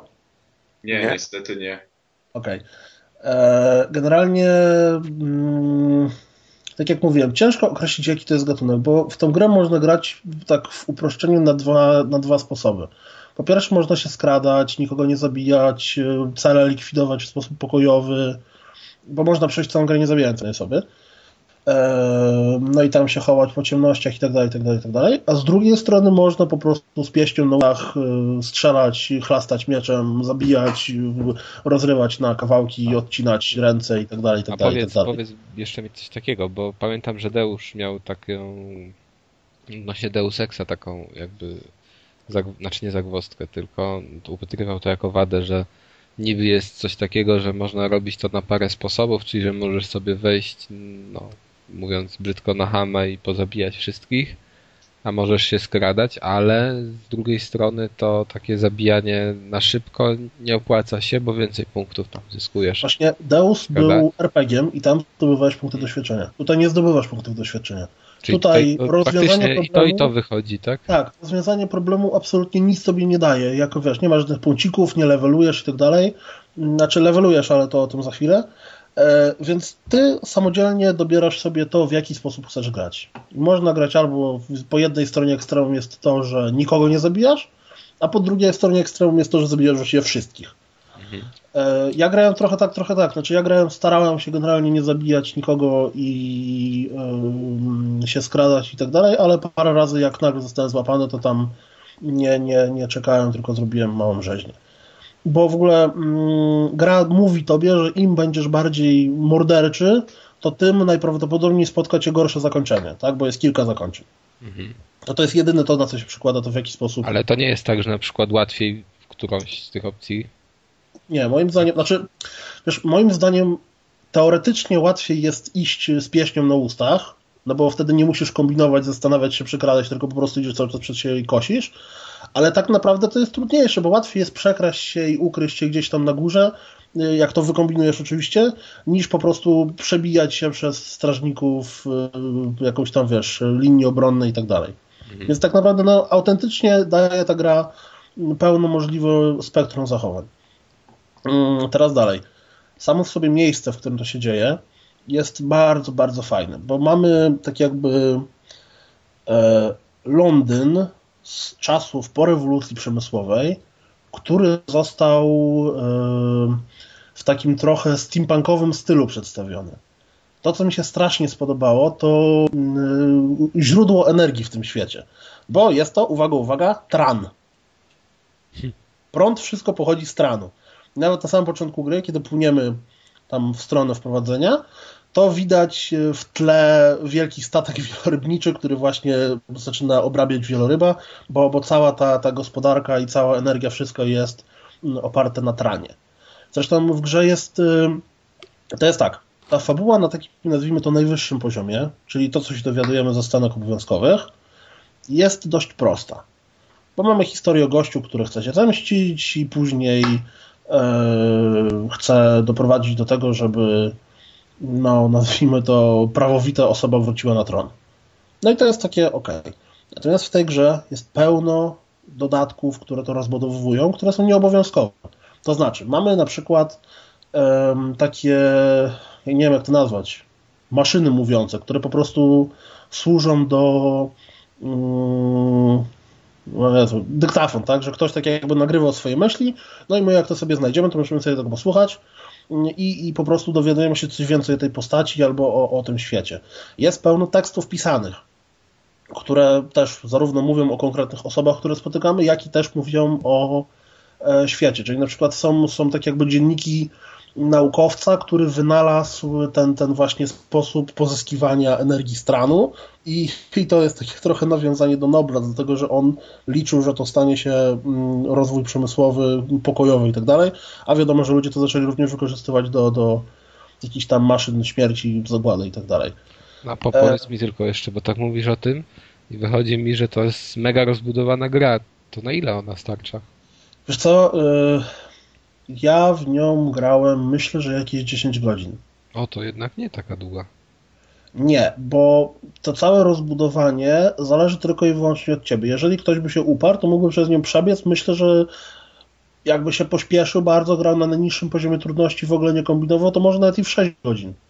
Natomiast jeżeli wiesz, czytasz sobie teksty, słuchasz rozmów, teraz właśnie to jeszcze o tym rozbudowywaniu, masz taki przedmiot, takie serce, które możesz w dowolnym momencie wskazać na jakąś lokację albo na jakąś postać i to serce mówi tobie tak jakby tajne rzeczy o tej osobie. Na przykład, nie wiem, w którymś momencie trafia się do domu publicznego, który jest wspaniały, piękny, cudowny, te, te, te, te, te panie, które tam są też takie, och, w ogóle nie wiadomo jakie, po czym w momencie, w którym wyciągniesz to serce i to włączysz, wiesz, ta, ta fasada tego, tego jest wspaniała i cudowna, wyciągasz to serce i ono zaczyna tutaj mówić, że no, a myślały, że jadą do tam pracy w fabryce. Na, na tej zasadzie, nie? Czy, czy, czy na przykład, jeżeli na kogoś wskażesz, to ta osoba, to to serce mówi, że no, jeżeli jutro pójdzie po pracy gdzieś tam, to najprawdopodobniej zginie. O. Czyli rozbudowywanie tego, tego świata i tego, co się dowiadujesz w tym świecie jest bardzo dużo, ale to wszystko można olać, po prostu sobie iść, zabijać i tak dalej. Mm, teraz dalej. Główny bohater, głównym systemem walki jest walka mieczem. Znaczy mamy broń palną, nawet dwie, bo mamy pistolet i mamy kuszę, ale tak czy siak w momencie, w którym na ciebie już doskoczą, to tak czy siak kończy się to na, na walkę mieczem, która jest dość prosta, bo jest bloki po prostu zadawanie ciosów i kontra. A oprócz tego bohater ma umiejętności tak jakby magiczne. To znaczy, to wszyscy znamy to z trailerów, że możemy się wcielić, nie wiem, w rybę czy w szczura, przejąć nad kimś kontrolę, zatrzymać czas, tam przeskakiwać, tak jakby teleportować się z miejsca na miejsce. No i teraz dowcip polega na tym, że trzy czwarte tych zdolności to są zdolności ofensywne. W momencie, w którym ja grałem, starając się unikać konfliktu, albo nawet nikogo nie zabijać, to nawet z nich nie korzystałem. Natomiast z drugiej strony, w momencie, w którym z nich korzystasz, to gra daje tobie naprawdę szeroko rozbudowane spektrum zabijania osób, bo na przykład, możemy na to, stajesz przed strażnikiem, on do ciebie strzela z pistoletu, w tym momencie zatrzymujesz czas, przejmujesz nad nim kontrolę, przechodzisz nim i stajesz nim tak jakby na swoim miejscu i on tak naprawdę sam siebie zastrzelił. Hmm. Na przykład w ten sposób. Tych możliwości kombinacji jest naprawdę, no, no na przykład nie wiem, mm, otwierasz... możesz zabić? Wiesz co, szczury są agresywne w tej grze i możesz wezwać plagę szczurów. Gdzie po prostu szczury się rzucają na osobę i ją rozrywają na strzępy. E, bo w ogóle to miasto całe jest dotknięte mm, zarazą, która właściwie nie wiadomo skąd się wzięła, nie wiadomo dlaczego, zamienia ludzi w kogo to jakaś taka choroba, która zamienia ludzi summa summarum w końcu w kogoś na zasadzie zombich. Mm, no i ciągle widać pełno trupów, właśnie to a propos tych takich historyjek, które człowiek olewając, czy nie czytając w ogóle pominie, a, a jakoś tam budują ten, ten świat. W którymś momencie wszedłem do jakiegoś domku, pomieszczenia w którym leżały y, trzy zwłoki. Dwie małe, jedne większe, całe tam zaworkowane. No i był pamiętnik matki, która opisywała z czasem, że tam właśnie jest ciężko, próbuje zdobyć pożywienie i że ojej, zobaczyłam na tam swoim najmniejszym synku e, objawy tego, że jest chory. No i tam po kolei jest opis tego, jak ona po prostu przeżywa to, że jej dzieci zachorowały i że jej umierają i że musiała wymyślić w jaki sposób e, władze się o tym nie dowiedzą, bo w momencie, w którym władze się dowiadują o tym, że ktoś jest chory, natychmiast tę osobę porywają i, i, i wsadzają teoretycznie do ośrodku, który ma wyleczyć, a faktycznie tak naprawdę po prostu zabijają tę osobę. Mhm. E, czyli no mówię, jest dużo tego takiego nawet nie wiem, jak podbudowę świata, którą można zapoznać, to jest super, a można to totalnie olać i w ogóle, w ogóle na to nie zwrócić uwagi. Na przykład y, też to, jak grasz, wpływa na to, czego się dowiesz o świecie, bo w którymś momencie trzeba zabić jedną osobę, znaczy y, pozbyć się jej, tak? Mhm. E, jeżeli po prostu wpadniesz i ją zabijesz, to ją zabijasz, a w momencie, w którym wykorzystasz drugą metodę na tak jakby, bo, bo y, gra jest, y, to nie jest sandbox. To znaczy, mamy etapy, chyba w sumie, nie pamiętam, 9 misji e, i tak każda z tych misji dzieje się na jakimś tam Większym e, obszarze. dość dużym obszarze, ale to nie jest tak, że możesz sobie iść gdziekolwiek, tylko masz po prostu duży obszar, na którym, na którym to zadanie się rozlega. I zawsze w ciągu takiej misji musisz e, zająć się jednym konkretnym celem. Znaczy osobą, musisz ją zlikwidować. I można zawsze ją albo po prostu normalnie zabić, albo jakoś tam inaczej się jej pozbyć. Mhm. Zawsze ta gra jakoś tam, tam podsuwa. No i w przypadku jednego z tych celów, w momencie, w którym wybierzesz drugi sposób pozbycia się, nagle dowiadujesz się tak naprawdę skąd się wzięła plaga. Czemu, czemu ci ludzie się zarażają, skąd to się wzięło, to chodzi ze szczurami i tak dalej, i tak dalej. A w momencie, w którym po prostu wpadniesz i go zabijesz, to tego nie będziesz wiedział. Czyli warto lepiej nie zabijać. Znaczy, pytanie brzmi, czy gdybym ja go zabił, to może później natknąłbym się na jakiś inny którego nie zabijając go Mhm. e, Tak, e, tak. nie odkryłem. Czyli, no mówię, dwa skrajne sposoby rozgrywki, dużo umiejętności, bardzo rozbudowany świat, jeśli komuś chce się w niego wgryzać.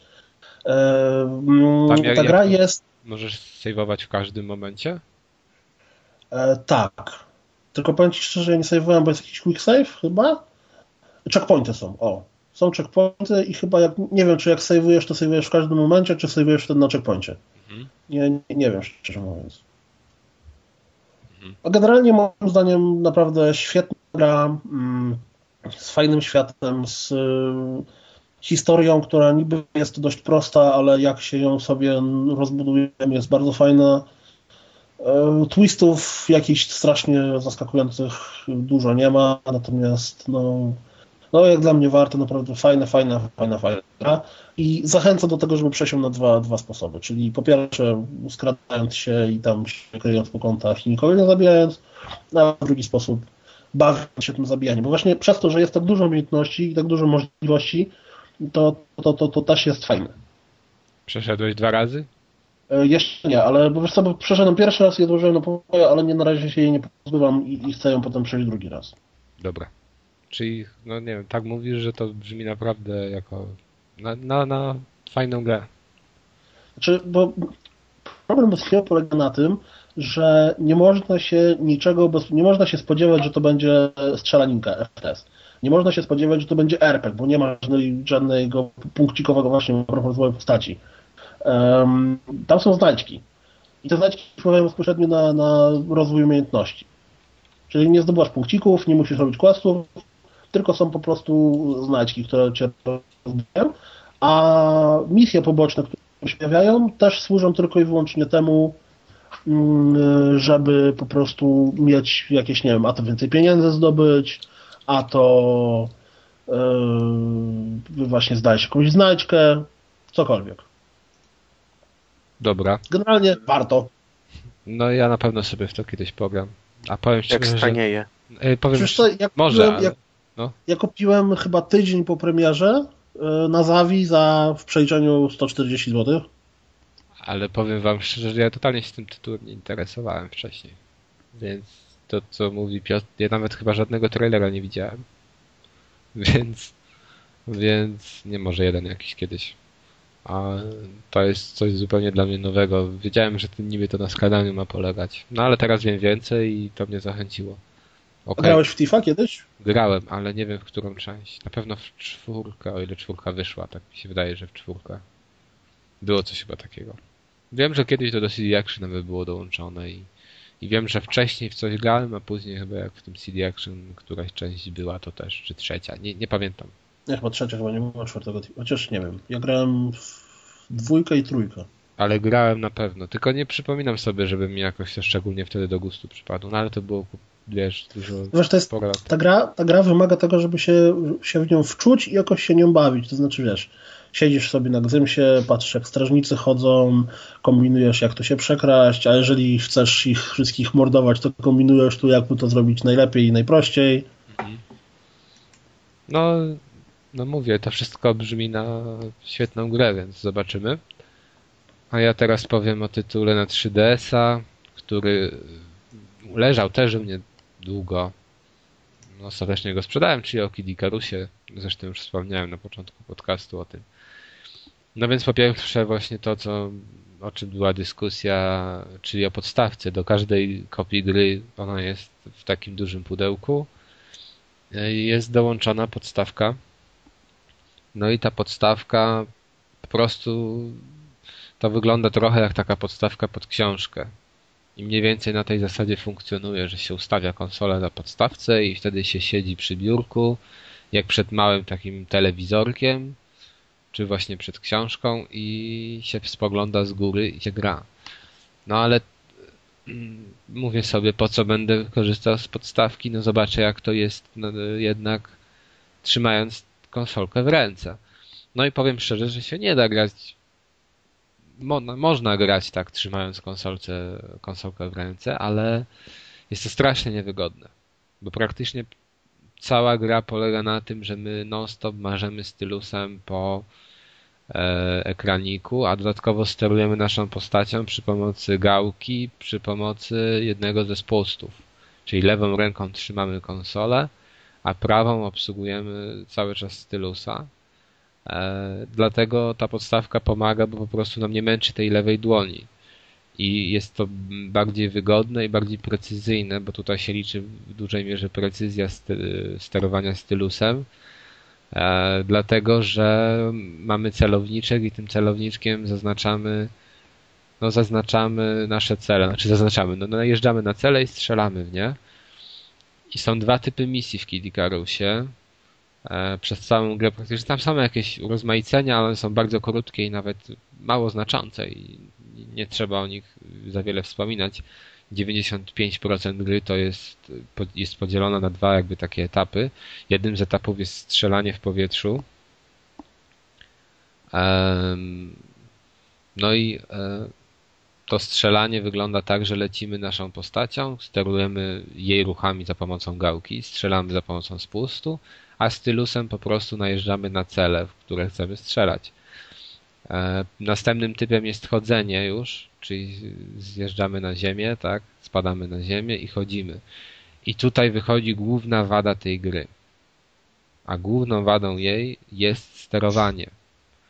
I tak jak gdzieś widziałem recenzję chyba kolesia AR, AR, N. Po polsku była ta recenzja na YouTubie, możecie sobie zobaczyć, bardzo fajnie zrobiona. To on właśnie powiedział, podsumował całego Kid Icarusa tak, że to jest gra, która powinna wyjść na Wii. I sądzę, że dobrze to podsumował. Bo jak sobie wyobraziłem, jakby to sterowanie wyglądało na Wii, to zdecydowanie by to było lepsze.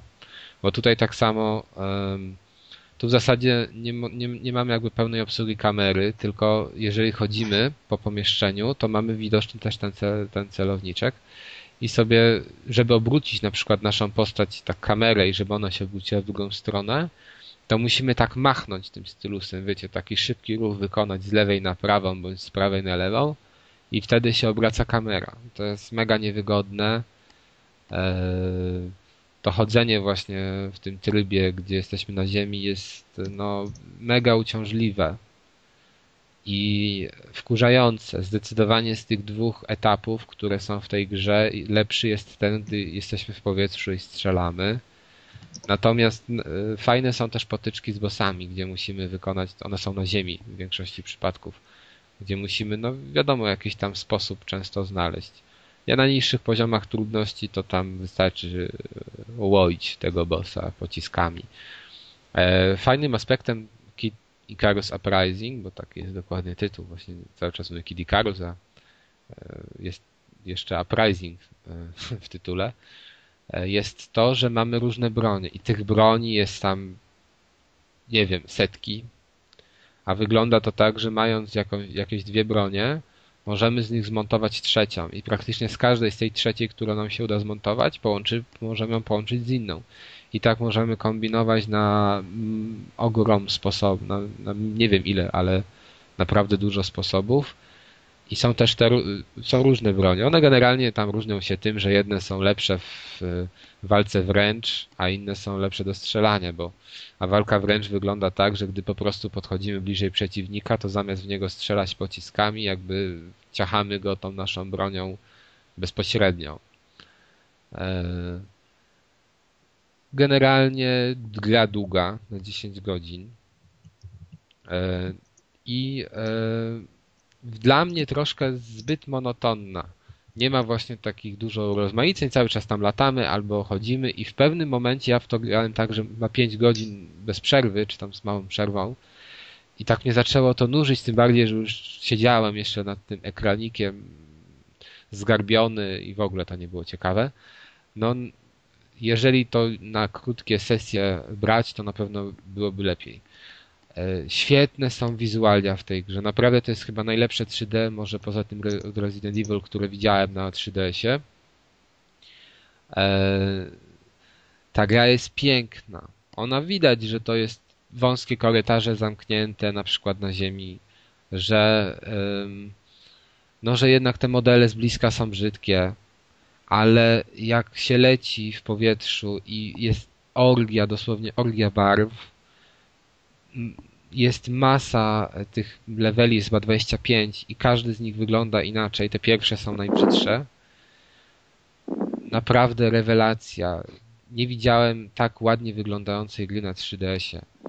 E, tak ślicznie wyglądającej gry. Ona jest po prostu przepiękna pod względem właśnie takiego designu, przede wszystkim w etapach latających. Fabuła. Fabuła jest taka, że no, mamy Kit Ikarusa, który jest takim niby aniołkiem, to jest niby mitologia. Wszystko się dzieje w obrębie mitologii. Jest Meduza zła, która była w pierwszej części, bo Kid Icarus to jest seria, pierwsza część wyszła na NESa. No i ponownie mamy pokonać tę Meduzę. A później się okazuje, że nagle mamy jeszcze pięciu innych przeciwników, których musimy pokonać, więc ta fabuła tak twistuje i to mocno, co jest bardzo dobre. Najlepszym chyba najlepszym zdecydowanie elementem tej gry, czego się nie spodziewałem, jest, y, są dialogi.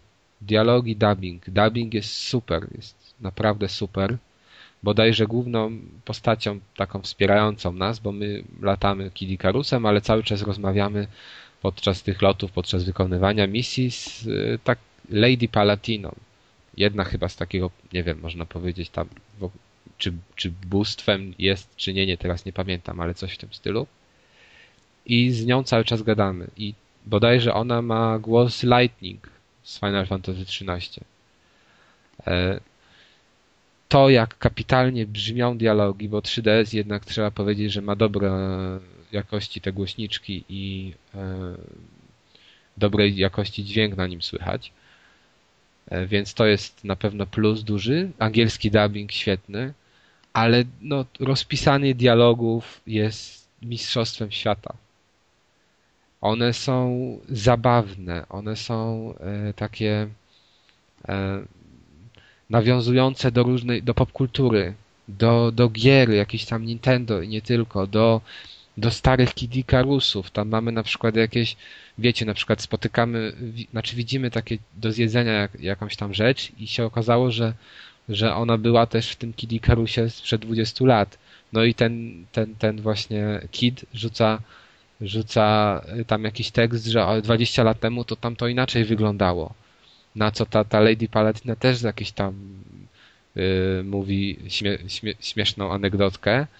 Albo zaczyna, jeden z takich fajniejszych dialogów jest motyw, gdzie yy, ona zaczyna tam mówić, że takie niepokojące, tu stworzenie na ciebie czeka, musisz uważać i tam w ogóle tego instruuje, jak ono to jest złe.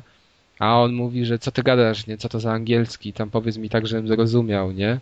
I ona, ona do niego coś. Kit, zły, zły potwór, zły potwór, zabić, Kit, zabić złego potwora. I masa tam jest właśnie takich śmiesznych y, dialogów. W życiu się nie spodziewałem, że w grze Nintendo grze od Nintendo coś takiego kiedykolwiek spotkam. Absolutnie. Dlatego byłem mega tym zaskoczony. Y, czasem sobie warto, ja nawet na YouTubie sobie y, oglądałem jakieś najlepszych tych wstawek y, z tego, co te postacie tam mówią. Każda z nich na przykład jest świet, świetne są akcje z bossem, bo cały czas ci bossowie do nas też mówią, których mamy zabić. I są, i są dyskusje między głównym bohaterem bossem i tą Lady Palatino przez całą grę praktycznie. I e, nie wiem, ten boss cały czas na przykład jak ten Pit mówi tego przedrzeźnia, na przykład Pit mówi, o jaki ładny widok, no a ten boss, o jaki ładny widok, cares? I tam tak, takie inne zabawne fragmenty. Dlatego y, z tego powodu tę grę, jeżeli ktoś ma 3DS-a, powinien kupić, gameplayowo, przynajmniej podczas e, etapów latających jest świetnie, podczas chodzonych już jest gorzej, ale da się przeżyć. Fabularnie jest fajnie, bo jest dużo twistów, ta historia jest spójna i ciekawa. No i te dialogi, które naj, zdecydowanie najlepsze dialogi na konsolkach przenośnych, jak kiedykolwiek widziałem. To jest A na ile to jest gra w ogóle? na 10 godzin co najmniej. O kurde, to jak na przenośną konsolę. Tak, było i jeszcze jest bardzo ciekawe, o czym nie. No wiem, że to jest dużo, dlatego ja myślałem, że już jestem No tak, w połowie. Tylko, tylko, że przez to sterowanie i tak dalej, no to jest gra na przenośną konsolę, ale sobie raczej w tramwaju w, niej, w nią nie pograsz. No to raczej nie. Ym, No możesz. Chyba, bo- że się, chyba, że się rozstawisz z podkładką. Tak. O fajnym jeszcze elementem jest taki, że możesz sobie wyznaczać poziom trudności. I on jest naprawdę w różnych skalach, bo tam jakby inwestujesz serca. Jeżeli na przykład ma, masz poziom trudności tam od 1 do 9, jeżeli tam zain- zainwestujesz, tam taki masz posuwak, na przykład w 9, to tam ileś serduszek y, rzucasz na szale. Później, jeżeli na przykład wygrasz ten etap, nie zginiesz, to tam się wiesz, tam mnoży się razy 9 ta liczba tych serduszek, a te serduszka są tam walutą. A możesz grać na przykład na poziomie 0,5 i wtedy tam bodajże o tyle ci się mnożą te serduszka, jak ukończysz etap bez śmierci. E, więc to jest bardzo fajne i każdy może dopasować sobie poziom trudności do własnych możliwości. E, I e, no jest też tryb online, ale powiem szczerze, że bodajże jedną walkę tam jakąś rozegram, to jakiś deathmatch był. A poza tym nie mogłem, już teraz miałem problemy z tym, żeby z kimś się połączyć. Więc ciężko mi ocenić ten tryb. Natomiast sam single, fajna sprawa, jeżeli ktoś ma 3DS-a, to powinien w to zainwestować. To jest oczywiście no gra na raz. E, Tu nie ma jakiejś takiej wartości, która by nas ciągnęła do tego, żeby ją powtarzać, no ale są jakieś tam wyzwania, które możemy robić i odkrywać jakieś dodatkowe tam rzeczy. E, Niemniej no nie jest to jakoś super zajmujące. Ale ja tę grę naprawdę polecam, bo nie ma drugiej takiej na przenośnych konsolach. Serio. A jeśli nie mam 3DS-a, warto kupić dla tej gry? No proszę cię. E, nie, Co to za pytanie w ogóle jest? nie, no wiesz, y, no na przykład dla mnie warto kupić, jeżeli bym nie miał Wii, to dla tego Super Mario Galaxy to według mnie warto kupić Wii. A jeżeli mam y, tutaj powiedzieć, to sądzę, że nie. Ale jeżeli byś wziął sobie przez poprawkę, że jest jeszcze kilka innych gier, w które warto zagrać, to jak najbardziej. Ale to nie jest jednak taki stricte system seller. To jest świetna gra, ale dla mnie to nie byłby system seller. Ale mówię, jeżeli Cię interesuje, no wiesz, no na 3DS jest jeszcze kilka innych pozycji, w które naprawdę warto zagrać, więc jeżeli byś to kupił kiedyś, to, to, to bez problemu bierz się za Kid Icarusa. E, Jeżeli nawet Cię znuży w jakimś stopniu rozgrywka, to dialogi ratują sprawy. Ja chciałbym, kurde, takim klimacie grę na dużej konsoli właśnie, z tymi, z tymi aktorami, z tymi tekstami. Jestem ciekaw, kto w ogóle wymyślał je.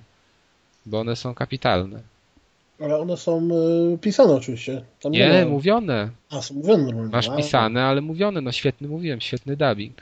no, nie, nie, Rewelacyjny dubbing nawet bym powiedział. Tam nie ma, tam nie ma jakiegoś słabego głosu. Super sprawa pod tym względem.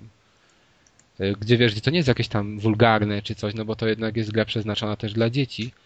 Ale jest to, jeżeli w ogóle ktoś grał w tego pierwszego Kid Icarusa, to tam masę nawiązań znajdzie, masę. I do gier Nintendo coś tam, że nie wiem, w pewnym momencie coś rzucają, że się gdzieś czuje jak Donkey Kong, czy że ktoś tam grał Donkey Konga gdzieś, bo, bo coś tam robią te postacie takiego podobnego do tej serii z gier, gier z Donkey Kongiem. Znaczy, do, do, nie wiem, czy to seria była, chyba była dwie. Okej, ja polecam.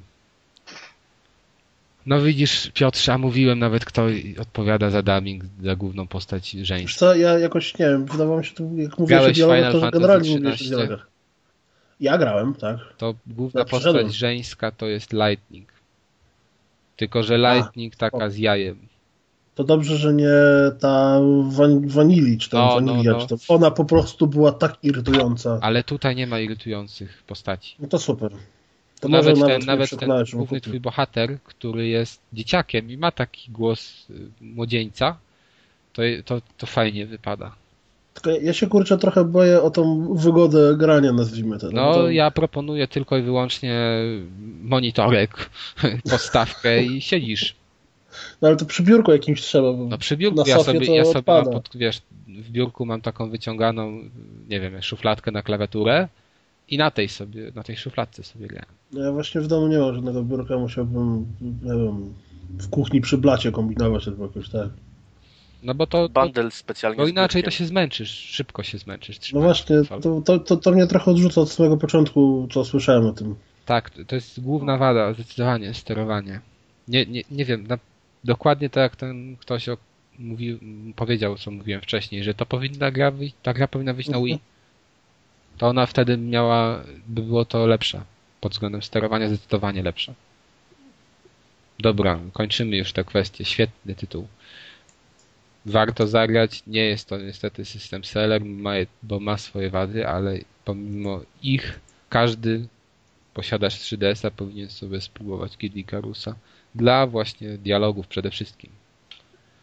Okej, yy, kultura. To ja mówiłem teraz, to może oddam głos komuś innemu. To ja Co mogę opowiedzieć. Mów, Sz- Szybciutko, Relacja. że relacja z ze Street Passinaliów, które odbyły się już miesiąc temu. na świat, co to było. Już opowiadam. Street Passingalia to 20 października w Warszawie, w Złotych Tarasach. Odbyło się takie spotkanie ludzi posiadających 3DS-a Ojej. i ogólnie chodziło o zebranie... Było tam całe jakiegoś- 12 osób. A, zdziwiłbyś Ale się? czy to Deadly Serious Tak, tak, tak, tak, to razem z Deadly Kongem, o którym też powiem. Yy, Kas, ile tych, tych Street Passów złapałeś na PGA? E, Mówię? Osiem. 8? No, to na takim zlociku zrobionym przez małe forum w sumie i stronę streetpass.pl e, 33 street passy. No tak, ale wiesz, ale tutaj się ludzie specjalnie zebrali po to, żeby Street No Passować. dobrze, ale jednak wielkie targi ogólnopolskie No, No, takie wielkie, wiesz, tylko No. nazwy. powinny No większą dobra, no. ilość ludzi zebrać. No i odbyło się takie coś, później po tym pograniu wspólnym poszliśmy do jednego z pubów, gdzie przy różnych Gdzie napojach można, impreza. tak, można było porozmawiać, bo tak jak mówiłem, to też forum Deadly Serious organizowało, ale można było tam spotkać wielu ludzi, na przykład Arku, tobie dobrze znajomego, zna, znanego Boromiego, No, Boromi, świetny człowiek. tak, Opowiedz po- mi potwierdzam, potwierdzam. To... Zaprosił mnie na Facebooku, więc jest spoko. Tak. No, Ile dużo wypiłeś ludzi. To, tam nie mówmy. E, Aha, byli też Powiedz, człowiek z dwa pady podcastu. Niestety nie pamiętam ksywki. No i dużo ludzi z Deadly. Gen- Generalnie polecam takie, takie rzeczy, bo można się spotkać z Można się ludźmi. Co... napić. Tak, no można się napić. No kurczę, nie codziennie jasne. mam okazję napić się z Boromim. Mhm. Wy pewnie Fajnie, też. ja też ja uważam, że to fajna inicjatywa, no. No i takie przyjemna rzecz, można było pogadać, napić się i polecam wszystkim. Pograłeś na I pozdrawiam 3DS-a. ludzi, którzy byli. Tak, pograłem. Pierwszy raz w życiu. Mogłem, miałem okazję pograć. już kupujesz od razu? Nie kupuję Nie, od razu, Carusa ale, nie widział. No. Ale spodobało mi się. Pewnie kiedyś kupię sobie. No, fajna konsolka. I jest już tania, no przecież 300 zł chyba już wystarczy, nie? Ja ją kupiłem bodajże za 500 zł niecałe, tam 490 i ale używaną oczywiście z tym e, ambasadorem, czyli z tymi grami z Game Boy Advance. ja kupiłem nówkę I kiedy to po- było, rok temu? przecenie. To było ja to kupiłem w tym roku, ale nie wiem dokładnie miesiąca. Chyba gdzieś koło premiery Wity, tak mi się coś kojarzy. No to Czyli sam teraz nie pamiętam. Czy marzec, coś takiego, no może. Ja kupiłem jakiś miesiąc po tym, jak się przeceniła i nie pamiętam, chyba za 600, 700 zł. To nie była droga inwestycja. No ale to jednak 600 zł było, powiedzmy sobie, czy tam 700 zł za konsolę, którą wtedy... Aha, ty po przecenie. Tak, ja kupiłem już ją po tym, jak ja, ja w tej pierwotnej cenie nigdy nie No, no czy, kupiłem. już by, czy już było tych parę gier do pogrania? Mhm. Dobra. No teraz uważam, że warto, bo jest jednak kilka pozycji. Sam jeszcze nie grałem w wiele, ale jest na pewno kilka takich tytułów, które no, niektórych nie chciałbym ominąć po prostu. A na Wicie jeszcze póki co nie widzę takich rzeczy. Niby No, jest na Uncharted, 3DS-ie będzie w co grać, na a pewno. na 3DS-ie jednak, no ja, dla mnie już nie Mario kupuję, no po prostu, nie 2D, nie ten 2D Mario, tylko ten e, 3D Land bodajże i w niego jeszcze nie grałem, a to jest, to jest e, tytuł, w który no, muszę zagrać, bo, bo wiem, że to będzie świetna rzecz. No dobra, No i w każdym razie okazji- polecam takie, takie. Teraz będę miał Zero. Zero to kapitalne. Też. Czekam, idzie. Dobra. Polecam takie inicjatywy i pozdrawiam wszystkich, którzy byli. Jedziemy dalej. E, kącik planszówkowy. Tak jest, cooldownowy kącik planszówkowy. Tym razem będzie nie do końca planszówka, bo to będzie karcianka. E, gra się nazywa Timeline mm, i jest e, idealna na krótkie, szybkie partie, bo oczywiście w zależności od tego, ile osób gra, ale średnio jakieś, nie wiem, 10-15 minut trwa partia. Mm, mamy tam 200 ponad kart dwustronnych, na których są różnego rodzaju y, albo rzeczy dotyczące wynalazków, albo jakichś zdarzeń z historii ludzkości, typu nie wiem, na przykład twierdzenie Pitagorasa, wynalezienie koła, nie wynalezienie płyty CD, pożar Londynu, wielki wybuch, generalnie tego typu rzeczy. Karty są dwustronne, czyli z jednej strony mamy sobie obrazaczek i y, opis tego zjawiska, nie wiem, na przykład namalowanie Monalizy, a z drugiej strony mamy obrazaczek, opis tego zjawiska i datę, w którym to się stało. Gra polega na tym, że na początku gry każdy dostaje cztery karty, które leżą sobie przed nim na stole, oczywiście stroną bez daty, a na stole leży jedna karta z datą. No i po kolei każdy gracz wybiera którąś ze swoich kart i stara się ją dopasować do tej karty, która leży na stole. No i o tyle, w pierwszym momencie dopasowanie, czy na przykład, nie wiem, kaplica sykstyńska została stworzona przed czy po jakimś wydarzeniu jest banalne, to w momencie, w którym na stole mamy 10 czy 15 kart i te daty są coraz bardziej y, konkretne, zaczyna się robić trudniej. Czyli wiadomo, że im, im, im bliżej końca gry, tym jest trudniej. Wygrywa ten, kto się wszystkich czterech kart pozbędzie. Mhm. Na tym polega ta gra. Mówię, jest bardzo szybka, bardzo, bardzo prawie.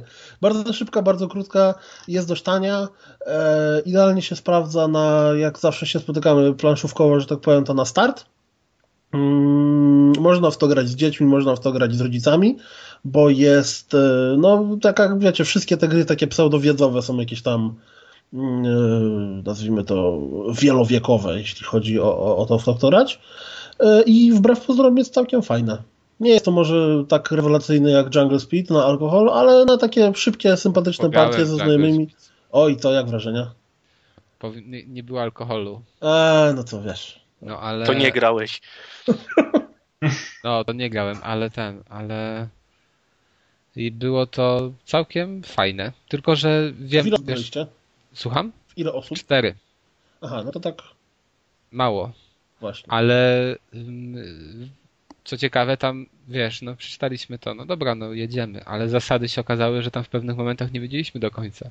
Musieliśmy albo sięgać tak na czuja to robić, albo sięgać po instrukcję. Znaczy, bo tam, bo tam są, tam są te trzy jest. modyfikatory, nazwijmy to, że jak się pojawia specjalna karta, to się specjalnie No tak, tylko że czasem nie wiesz, no, no, nie umiem teraz tego powiedzieć, bo bym musiał sobie dokładnie teraz to zanalizować i przypomnieć, gdzie mieliśmy te problemy, ale mieliśmy pewne problemy tam w pewnych momentach natomiast no fajnie się grało. I fakt, ale faktycznie to jest e, ten typ zabawy, że można się uszkodzić. Tak, tak, stanowczo. Ja ostatnio widziałem gdzieś tam w, w, w sieci filmik, gdzie ludzie grali jakąś ekipą typu 20 osób, czy tam 15, ale na takiej zasadzie, że totem leżał w drugim pokoju. I w momencie, w którym ktoś trafiał tą, tą, tą, to po prostu zaczynał się bieg do drugiego pokoju, kto pierwszy. Nie, więc można i tak się To, to już na srogim alkoholu.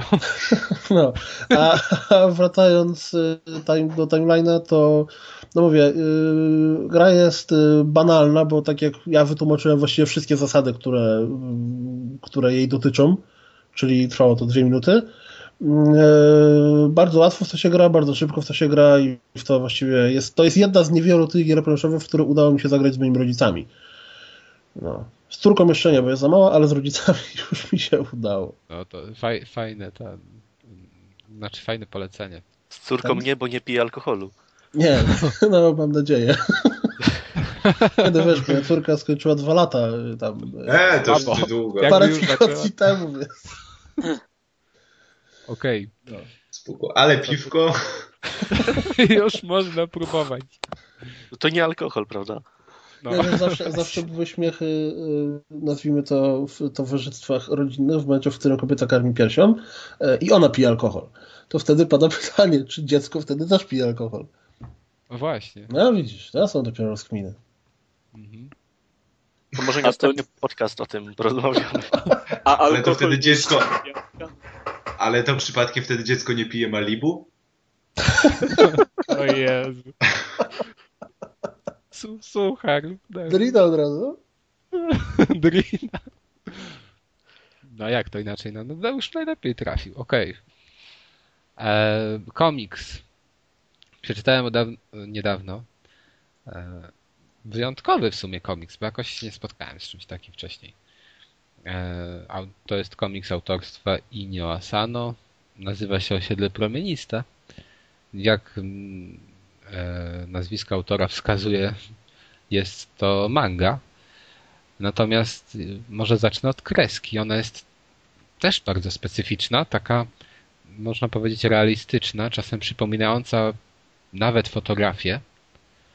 E, I bardzo charakterystyczna. Ja nie przypominam sobie, żeby ktoś no, widział jakiś komiks, e, może w podobnym guście tak, ale no, w ten sposób.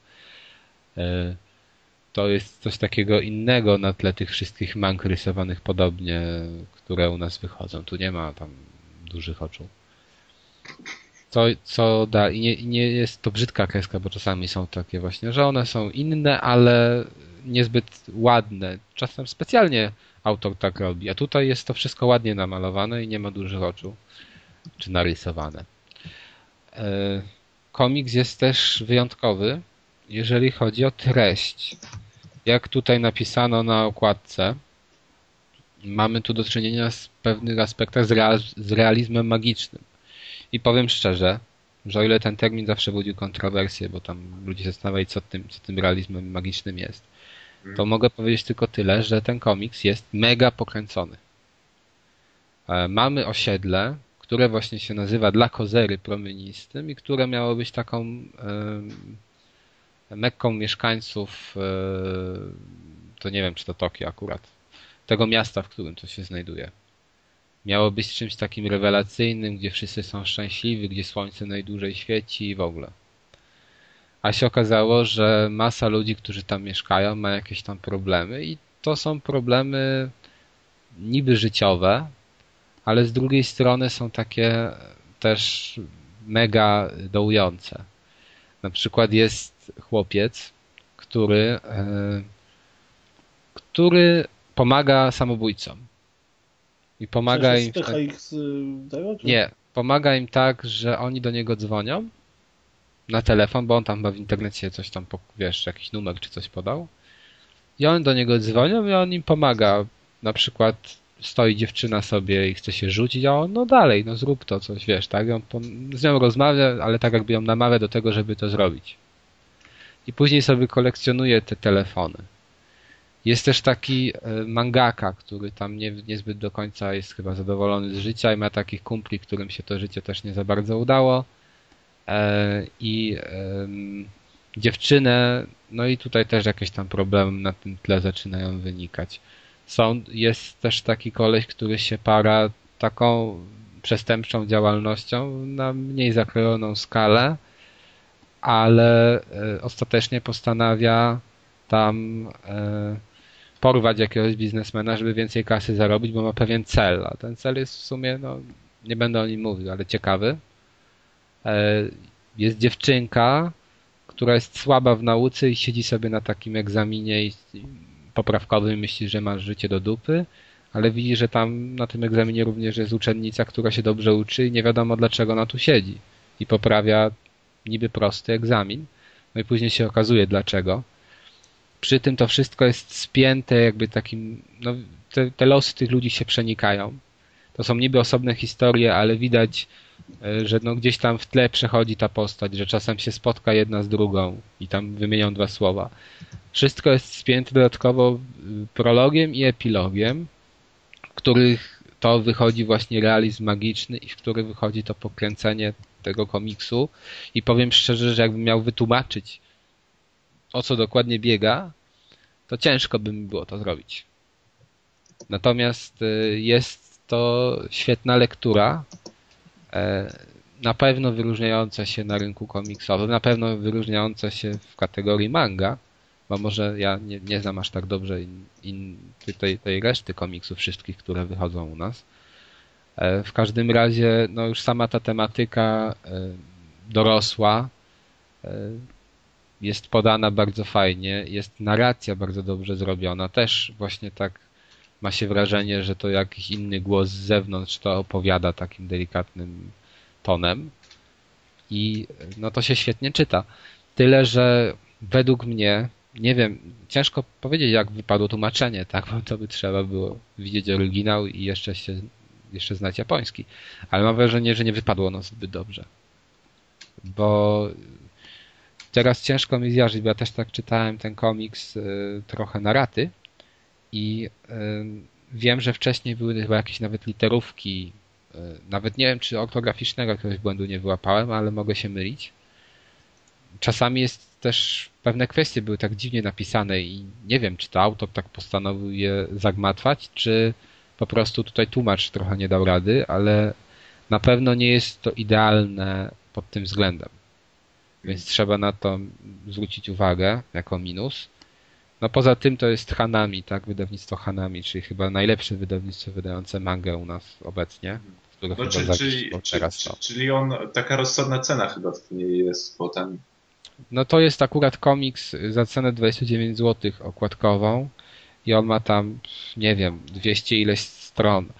E, no okładka jest słaba, w sensie wiesz, w sensie gatunku papieru, no taka, hmm. że może ją zniszczyć. Nie jest to twarda oprawa ani ze skrzydełkami. Natomiast już same kartki papieru są na błyszczącym, fajnym, fajnym tym e, znaczy podłożu i, i no widać, że to jest drogi papier. Hmm.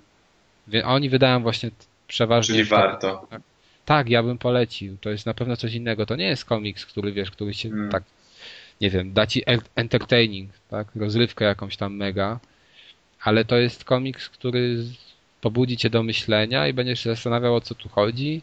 Będziesz widział, że właśnie no to jest historia takich można powiedzieć zwykłych ludzi w trochę przesadzonym wydaniu, której ze świecą szukać w takim na co dzień widzianym komiksie japońskim. U nas przynajmniej, bo u nas są takie, wiesz, historie jakichś czarodziejek, czegoś. No są też dorosłe, ale to jeszcze jest ta dorosłość w inny sposób podana.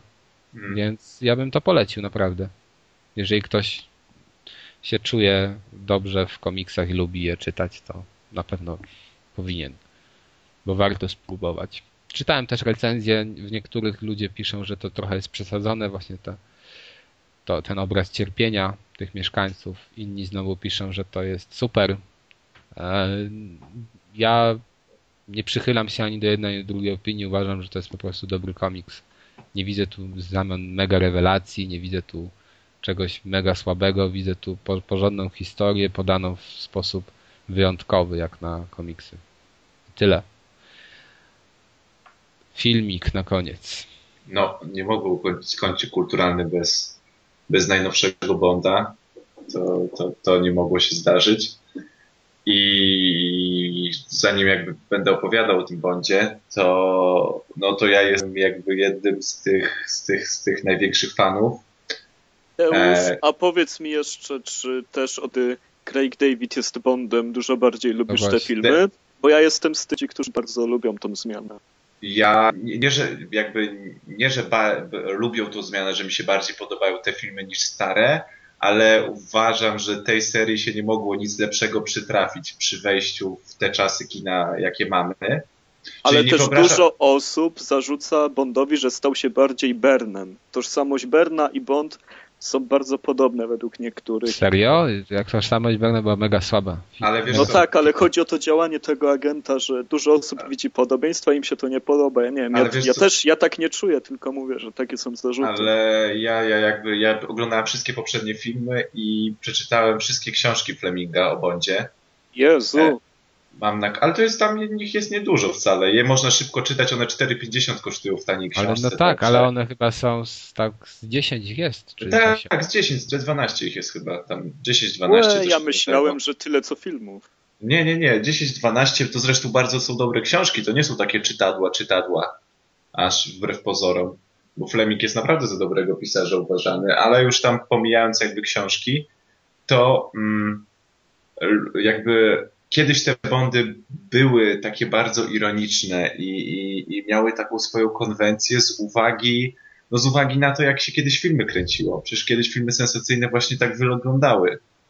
E, Ale że, wiesz, ale zobacz, ale kiedyś, ale praktycznie Bondy do Brosnana to, to można, można powiedzieć, że oddzielić Krechom. Przynajmniej ja, ja nawet powiem szczerze, nie widziałem żadnego z Craigiem, ale wystarczą mi zwiastuny i to przedstawienie samego Craiga, żeby wiedzieć, że można oddzielić grubą Krechą do Brosnana.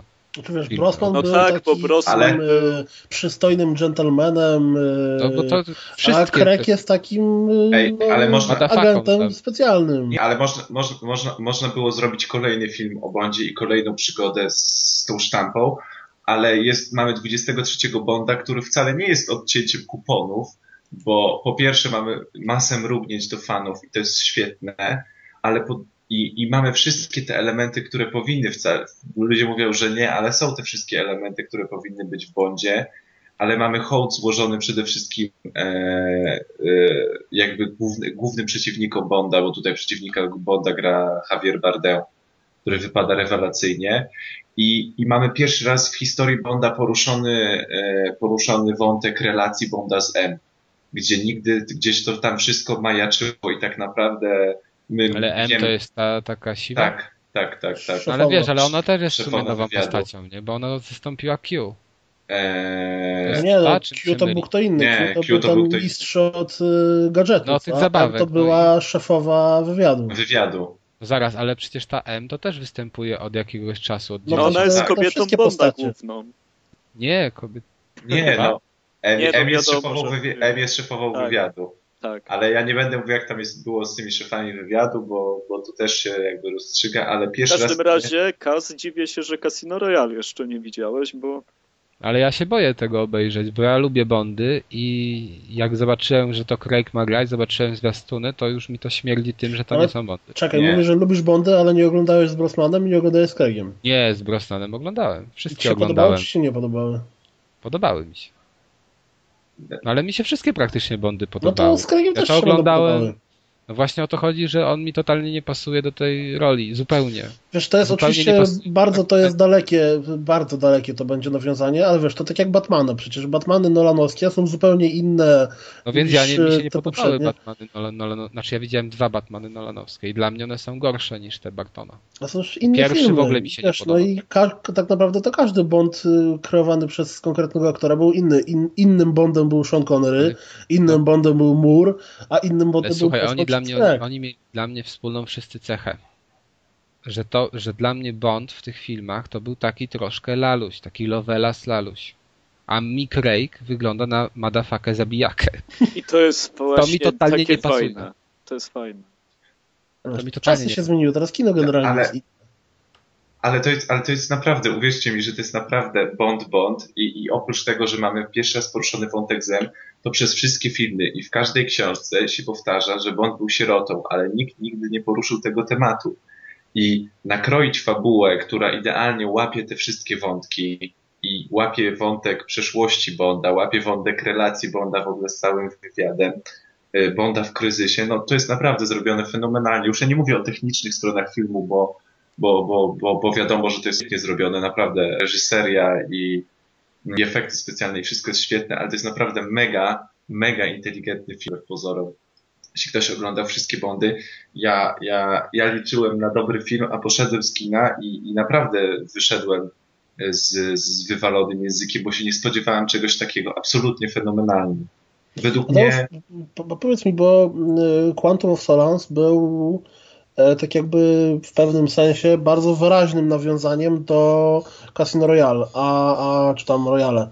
A Skyfall jest odcięty od tego, czy nie? Jest, jest odcięty. Jest, Skyfall jest odcięty.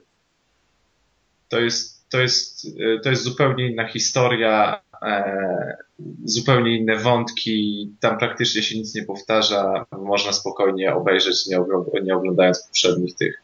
Tylko, że mówię, jak ktoś nie oglądał nigdy Bondów i, i jakby nie jest fanem, to dużo, dużo, dużo rzeczy nie to, że nie zrozumie, a, a one są podane dla fanów Nie wyłapie. i nie wyłapie po prostu, o, dokładnie, no, no, no nie wyłapie masy elementów. Ale ja jestem naprawdę bardzo, po prostu tak, tak się, e, zas- wielkie dla mnie to jest ogromne naprawdę zaskoczenie in plus i się nie spodziewałem, że, że, że dostanę taki świat. Aż się zastanawiałem, czy drugi raz iść do kina sobie. jak już będzie kończona projekcja, jeszcze raz to obejrzeć, póki wyjdzie to na Blu-rayu i na DVD. Także ja zdecydowanie bym polecił, naprawdę. No nie no, muszę w takim razie w końcu nadrobić te krajgowskie bondy. Kończymy sobie. W końcu. Już mamy- tak szybko. Już nadszedł Nie, czas jeszcze pożegnania. Prawie 2 godziny 30 nagrania. Pewnie z muzyczką to wyjdzie 2.30. E, Ale, ale jakie tematy, jakie gry, no kas, słuchaj. Jakie dyskusje. Jakie dyskusje, to się nie dało krócej. Tak. Jaki pojazd znowu był po mnie tutaj. Ze Oj, strony nie. Acka tym razem. Żartuję. Dobra. Nieprawda. Do usłyszenia w następnym odcinku. Na razie. Cześć, cześć. Cóż, Pa, Hej. pa.